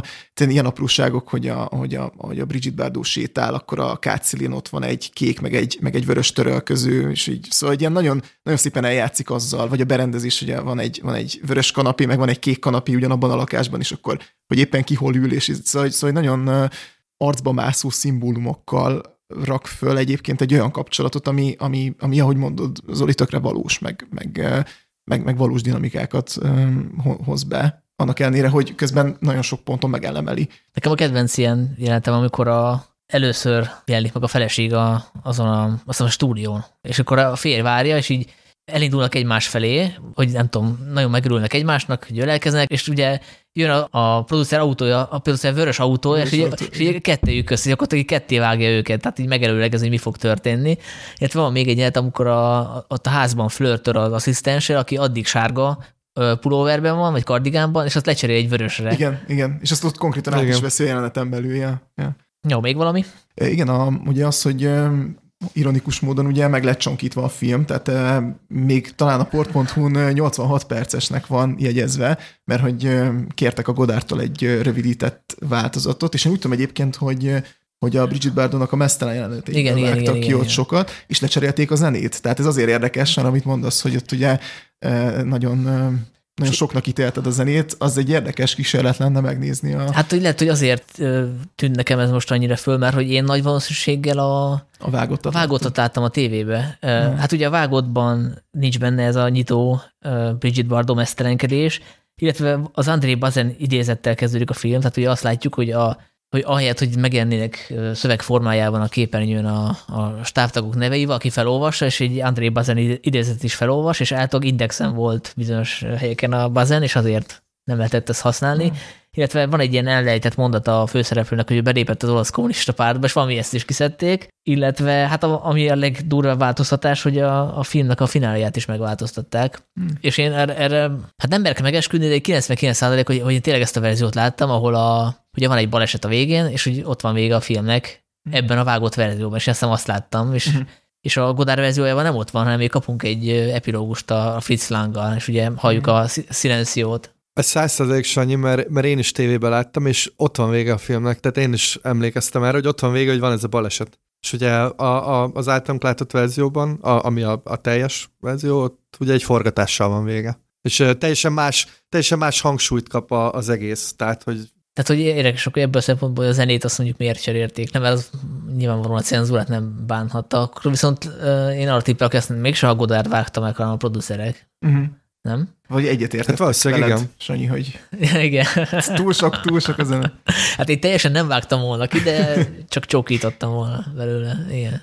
Azt olvastam itt valahol, hogy a producerek vértizzadtak, hogy ezt a filmet valahogy eladják. Tehát, hogy tényleg azért kérték bele a, a Mesztelen Bardót, meg stb. És még ezzel együtt is egyébként ez Godárnak a kereskedelmileg legsikeresebb filmje, ami el, elég jól muzsikált a kasszáknál. Hát nyilván nem a metaszintek és a filmnyelvi trükkök miatt, Hát meg ami egyébként érdekes, hogy már a kortársaira hogy hatott Godár, ugye a Pasolini-nek a Madarak és Madárkák című filmje talán három évvel készült ezután, és ott meg föl van énekelve a, a főcím. Ennio Morricone szerezte a zenét, és azt mondta, hogy ő is énekelte föl a, a, ezeket a taktusokat, és hát nehéz volt nem azt gondolni, hogy, hogy nem, tehát hogy gyanús nekem, hogy innen, innen ikletődött Pasolini ennek a filmnek a, a, a főcíméből. Ja, valószínűleg. Igen, itt olvasom, hogy Kim Novák és Frank Sinatra lett volna jelölt a szerepre, Sofia Loren és Marcello Mastroianni, illetve megkörnyékezte Mónika Vittit is, aki akkoriban szintén egy Őre gondoltam az előbb. Igen, szerintem rá gondoltál. Igen, igen, igen. Egyébként a színetát azt gondolom nem a producer szerepére, hanem a főszerepre akarta, ugye? Ja, ja, ja, persze. Igen, hát az így nem lett volna jó választás szerintem. Viszont a, a Jack Palance az nagyon jó volt a arrogáns amerikai mm-hmm. producerként. Ahogy előveszi azt a miniatűr kis könyvecskét, és így olvassa fel belőle az ilyen a bölcsesség... koeljós bölcsességeket, ez fantasztikus. Tényleg zseniális. Igen, úgyhogy uh, humora is van a filmnek, azt hiszem, bőven. Hát szerintem nagyon, nagyon vicces film, tehát hogy ebben nagyon sok humor van. Mondjuk ez egy érdekes kérdés, hogy mennyire, mennyire alkalmas mondjuk egy, egy Godár belépő szintnek, tehát hogyha mondjuk valaki látta régen a kifulladásigot, és most így elővenni az életművet, akkor mennyire, mert azért ez már egy, ez már egy erősen benfenteskedő film, tényleg ezzel, hogy a Fritz Lang miket kommentál, és, és egy csomó olyan képzőművészeti utalást is belerak, és, és egy csomó olyan filmnyelvi dolgot, ami, ami nem feltétlenül a, nem feltétlenül a széles közönségnek, vagy a széles közönségre lő ezzel, de hogy közben meg, közben meg tényleg egy tök és, és vicces film ennek ellenére is, vagy emellett. Én azt mondom, hogy aki, aki letudta a kifulladásigot, azt szerintem utána próbálkozhat ezzel, mert ez, ez még szerintem egy fokkal uh, uh, könnyebben emészhető, mint mondjuk a Bolond Piero, ami, ami, amit én egyébként mindenkinek ajánlanék, tehát hogy azt szerintem a Bolond Piero a leg, leginkább ilyen uh, úgy godárt, hogy már benne van mindenféle filmnyelvi trükk, de még egyébként ilyen műfajilag is uh, megáll, stb. Ez valahol szerintem Szerintem így, így a kettő között van. Szerintem aki szereti a, az ilyen filmekről szóló filmeket, az, az mindenképpen ezzel próbálkozzon. Mert hogy itt, itt ez, ez szerintem ez nagyon érdekes ez a metaszint, hogy, hogy itt egy filmforgatás van, meg Fritz Lang, és stb. Tehát, hogy a, van ez a kapcsolati dráma, persze, ami szerintem nagyon szuper, de, de, de maga ez a, ez a, ez a csinacsitta feeling, ez, ez szerintem nagyon jó. Hát én ajánlok akkor egy másikat is, a megvetés mellé vagy elé, a külön banda, amiről már szó volt, ugye? Meg abból a szempontból is érdekes lehet, hogyha valaki meg akarja tudni, hogy honnan vette a Tarantino a, a Band Apart. Igen, igen produkciós cégének cégét, a nevét. Én a Bolond Pierrot tudom ajánlani egyébként, de ezzel lehet, hogy Zolit megelőzöm, de hogy De hogy abszolút a Bolond Pierrot is egy olyan, hogy nagyon virtuóz, és eszméletlen sok elemét használták föl, úgyhogy egyébként egy kicsit talán a Bolond Pierrot is olyan, mint a ponyvaregény, hogyha az ember frissen nézi meg, tehát hogy még nem látta, nem biztos, hogy, hogy a helyére kerül, hogy valójában mekkora film az, mert hogy egyszerűen minden eleme beépült már azóta a filmbe, és hogy tényleg a mainstream hollywoodi alkotások is, is jócskán nyúlnak abból, vagy azokból a megoldásokból, amik ott, amiket ott oda tesz a Godár. Hát akkor lehet, hogy azt kellett volna igazából választanunk. Legközelebb. Igen, elnézést kérünk mindenkit, hogy ilyen obskurus filmet hoztunk, de nekem tényleg ez a ifjúkori kedvencem volt, úgyhogy most ilyen elfogultság volt. De hát lehet, hogy ma foglalkozunk majd még Godárral. Azt mondjuk nem ígérem meg, hogy a Coen sorozat befejezése után egy Godár sorozatba vágunk bele, mert a, sajnos az életműnek a utolsó halmada az olyan hardcore már, hogy elveszítenénk a hallgatóink jelentős részét. Hát szerintem, én nem tudom, de szerintem a nagy része nem is te biztos, hogy hozzáférhető, vagy, vagy csak ilyen obskurus, uh, ilyen színefilm, filmcserélő oldalakon, tehát azért ez nem úgy vagy felmész a színegóra és megnézed Godár összes eszéfilmjét, hanem... Mert ugye mondjuk a búcsú nyelvtől az volt itthon forgalmazva, ha jól emlékszem. Nem tudom, hogy az ki volt az a bátor, aki azt bevállalta erre, hogy Káni nagy ide vagy oda, azért az is egy olyan film, hogy csi. Egyébként én arra számítottam, vagy számítok, hogy kiderül, hogy esetleg a Godár még forgatott egy ilyen utolsó búcsú filmet, mármint ö, saját magáról, mert hogy ugye az kiderült napokkal később a halál után, hogy az eutanáziát választotta. Uh-huh. És én el képzelni egy Godár kaliberű rendező, aki egyébként által nem is volt beteg, csak fáradt, hogy ilyen utolsó nagy gesztusként még így maga felé fordítja a kamerát, és így elbúcsúzik. Hát van. igen, simán nem? elképzelhető. Tehát nekem azért fura volt, hogy így derül ki, és így nem, nem úgy, hogy mint tudom én, ez egy filmnek a része. Ja, az abszolút benne van szerintem is. Tehát nem lepődnék meg én se, előkerülne valami a jövő, jövő évi Cannes Filmfesztiválon. Igen, valami 8 vagy 16 mm-rel forgatott kis, kis játékot. Akkor zárásként a szokásos kulturális ajánló rovatunk következik. Melyik ötök kezdi? Hát akkor kezdem én, ugye most tényleg nagyon sok filmet láttam, úgyhogy az egyik legkellemesebb meglepetés egy Fülöp-szigeteki film volt, a Leonor Will Never Die, ami Sundance-on is nagyot ment, és hát én remélem, hogy majd így bekerül a, hát ha más nem így a, a torrent oldalakon elindul, vagy, vagy valamelyik magyar forgalmazó esetleg messze annyira, mert részt is bevállalja. Ez egy ilyen metafilm, ilyen film a filmben, filmben és uh, én azt hittem, hogy ebben a témában nem nagyon lehet újat mondani, de még ezek szerint lehet. Ez egy ilyen uh, néniről szól, aki régen uh, ilyen Z-kategóriás akciófilmeket írta a Fülöp-szigeteken, tehát ilyen nagyon olcsó kultfilmeket, és arról szól, hogy ő hát így egy újra, újra akar írni, és így nagyon belemerül a, a filmírásba, és aztán történik vele egy baleset is, és így összecsúszik abszolút a képzelet és a valóság, több szinten is, és nagyon-nagyon vicces és kedves film, mert hogy ez a, ez a fajta ilyen olcsó filmkészítés, ez, ez megjelenik utána esztétikailag is, és a film fele ilyen film a filmben.